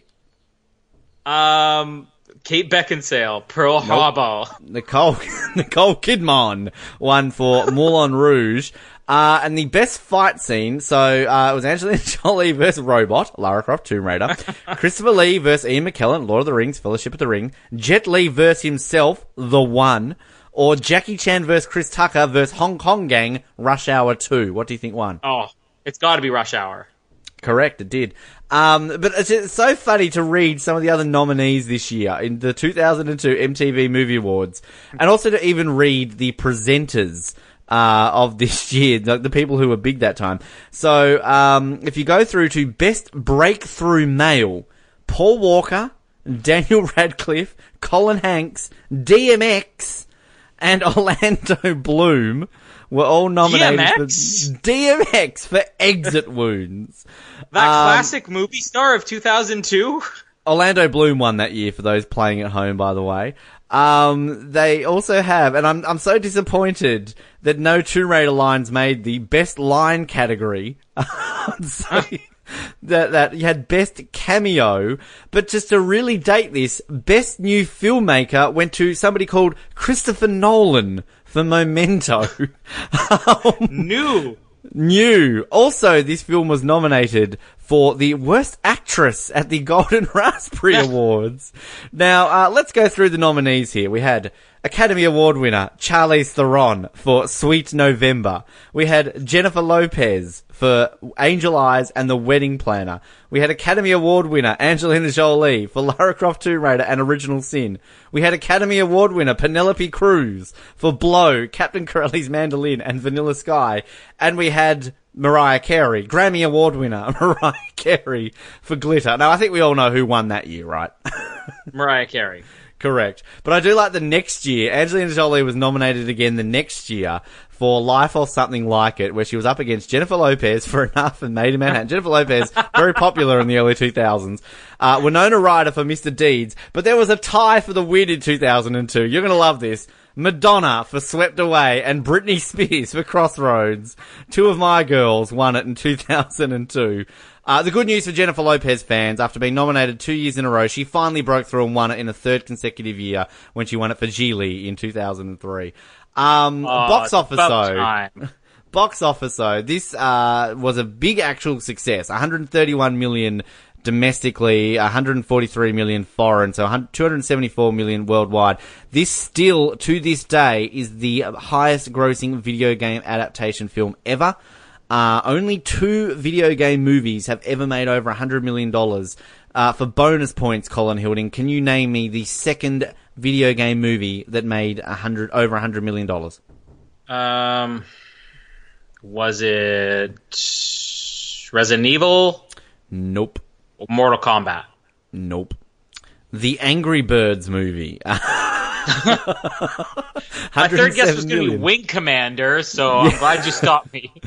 But it says, it actually amazes me that this is still the most successful one because I mean, I often like hear your criticisms. I often always hear that this movie sucks. This movie sucks. Why do you like this movie? Um, but to just think that after all these years, this is still the highest grossing video game adaptation. Its opening weekend, it made $47 million, which if you look at the video game adaptation movie, the 10th place Resident Evil Extinction made $50 million. So this basically made more in its opening weekend than the majority of video game films Yeah. ever. So I mean, that's kind of cool to look at that given that this obviously was such a popular video game. I mean, the Last Jedi is still the highest grossing movie of 2017, so I don't know what that's supposed to mean. But we'll see how that obviously plays out for the new one. Uh, the opening weekend, interestingly enough, the new films this weekend uh, that was up against. So this was on the June the fifteenth to seventeenth, two thousand and one. This opened up at number one. The other films that opened was the esteemed Lagaan, which made two hundred eighty-five thousand dollars. Sexy Beast made one hundred and seventy thousand. Uh, you had the reissue of Monty Python and the Holy Grail, which made forty-five thousand dollars. Songcatcher, oh, that's coming soon to the Oz Network. Uh, forty-one thousand dollars. But my favourite here, whatever happened to Harold Smith, which made eight hundred and fifty-seven dollars. so, Um, wait a second. You're like, it's amazing how much money this movie made. Because the only other movies out there were Whatever Happened to Harold Smith and a 30 year old Monty Python movie. And they're Sexy the ones Beast. that opened. They're the ones that opened. Other movies that were was up against this weekend, I will say that had already been opened for a while. Uh, Atlantis: The Lost Empire was second. Shrek was third. Swordfish fourth. Pearl Harbor fifth. Evolution. God, I love that movie. Sixth. The Animal. Uh, Moulin Yeah. Rouge. What's the worst that could happen? And at tenth was The Mummy Returns in its seventh week, still making two million dollars. So, uh, yeah, that's that weekend. something uh, I just found here I wanted to add. If you go through all video game movies ever, because you mentioned it's like, oh, well, this is good compared to other video games. Um, every video game movie made from Super Mario Brothers on, uh, there's probably about 25 of them here. The highest rating on Rotten Tomatoes of any video game movie ever is Prince of Persia: The Sands of Time with 36%. Yeah. That is the best reviewed video game movie ever. Followed by Resident Evil: The Final Chapter at 35, uh, 34 for Resident Evil 1, 33 for Dead or Alive. Uh, this one is like 20%, and it's only Yeah. slightly higher for the second one. So, I mean, I don't, I mean, yeah, there are much worse video game movies out there, but I mean, the best is basically Prince of Persia. Which it's just it's just fascinating why this genre just never takes off. It it really is. It just how can they not make a good movie from video games? I just don't understand it. It just it really is. Like I mean, I may love this movie, but I'm you know I can understand on the grand scheme of movies, this isn't ever going to make a top twenty thousand list of greatest movies ever. Um, you know, it's it's interesting. I love how here at forty first on the video game box office chart, Postman Pat the movie. I, I'm sorry, I, I lost my train of thought when the Postman Pat video game ever came out. Um, so, anyway. Uh, alright, so I'm guessing you're binning this movie, Colin Hildy? Ben, Ben, can we can we create a new category? No joke, this might be of all the movies we've recapped, this might be the single worst movie we've ever recapped. I'm not joking. Well, I'm not joking when I'm buying this movie. Um, Oh no! I, I love it. It's just, it's just, it's just the fun I can just have with it. I just can watch this movie and just love it. Um, so yeah, I'm buying it. And can I just point out, Mallory did want to join us for these films. She, she sadly couldn't make it. She's hopefully going to be joining us for the, the new one. Um, but she's messaged me to say, I would buy it because I already own it. So, um, damn it, I missed out by having Mallory in this episode to help me defend it. So, and you know what? We missed out by having Jamie, you know, only pop in when we started talking about Daniel Craig in the shower because she she had never seen this movie and she was watching it with me. And with only 20 minutes left in the movie, she was like, "Do we have to watch this movie anymore? I'm really bored." You know what I'm actually really impressed with the fact is that we're actually going to probably do this under two hours, and I honestly thought we would go for long with like us back and forth, but I'm impressed with us. Well done. Uh, so the next one we're going to be doing, obviously in our Tomb Raider half month, is Lara Croft Tomb Raider, The Cradle of Life. Um, yeah, I mean, it's still fun, it's interesting. I, you know, used to think I liked it more than the first one. I don't know if I necessarily agree with that anymore. Uh, it's got some good moments, it's got some improvements, it's got some acting, which usually happens in movies. Uh, but there's also some things in it that I think kind of lose its way from the first one. But, uh, on the other hand, I feel you enjoy it more, Colin Hilding. I enjoy almost everything about this movie more than the first. I'll actually have some things to really praise about it, but there's a lot that's still wrong with this movie, particularly you you should not have called this movie Tomb Raider. It has nothing in common with the video games whatsoever, except for maybe a little bit of the opening sequence, a little bit of the closing sequence. The villain is just awful. Uh, again, for a decent actor. Um, I I feel like I might end up defending some things in this that you're not going to defend just because you know this is the first part's kind of nostalgic for you. But I didn't even see this movie for the longest time. I mean, it took me years before I even bothered to watch it. But it wasn't as bad as I thought it was going to be. And even rewatching it now, there's a lot of flaws I picked up on it. But it's that's I guess that's all I can say. It's not as bad as I thought it was going to be. That's generally what people say when they listen to our show. Um, so we'll be back, uh, probably, I don't want to say next week. I feel like I'm going to say tomorrow for this episode because we're Yeah. trying to get these episodes out, uh, because we've left them a little bit too late, uh, to release them weekly. So essentially tomorrow, listen to our recap of the second Tomb Raider Angelina Jolie film. And I guess we'll tack on at the end of that. We're not going to do a separate preview episode for the new one. We'll probably just do a brief little preview of, uh, the the reboot uh, on that one too. So like us on Facebook, subscribe. You know the drill. Thanks for tuning in. We really do uh, appreciate you listening, even to the movies that uh, maybe apparently you don't like, Colin, uh, or like like me, uh, because it's awesome. Uh, my name is Ben, and my ignorance amuses me. And my name is Colin, and let me leave you with a classic quotable line. See ya. Thank you for listening to the Oz Network. Don't forget to subscribe to get new episodes delivered to your speakers every week. For more information, hit us up at theoznetwork.net.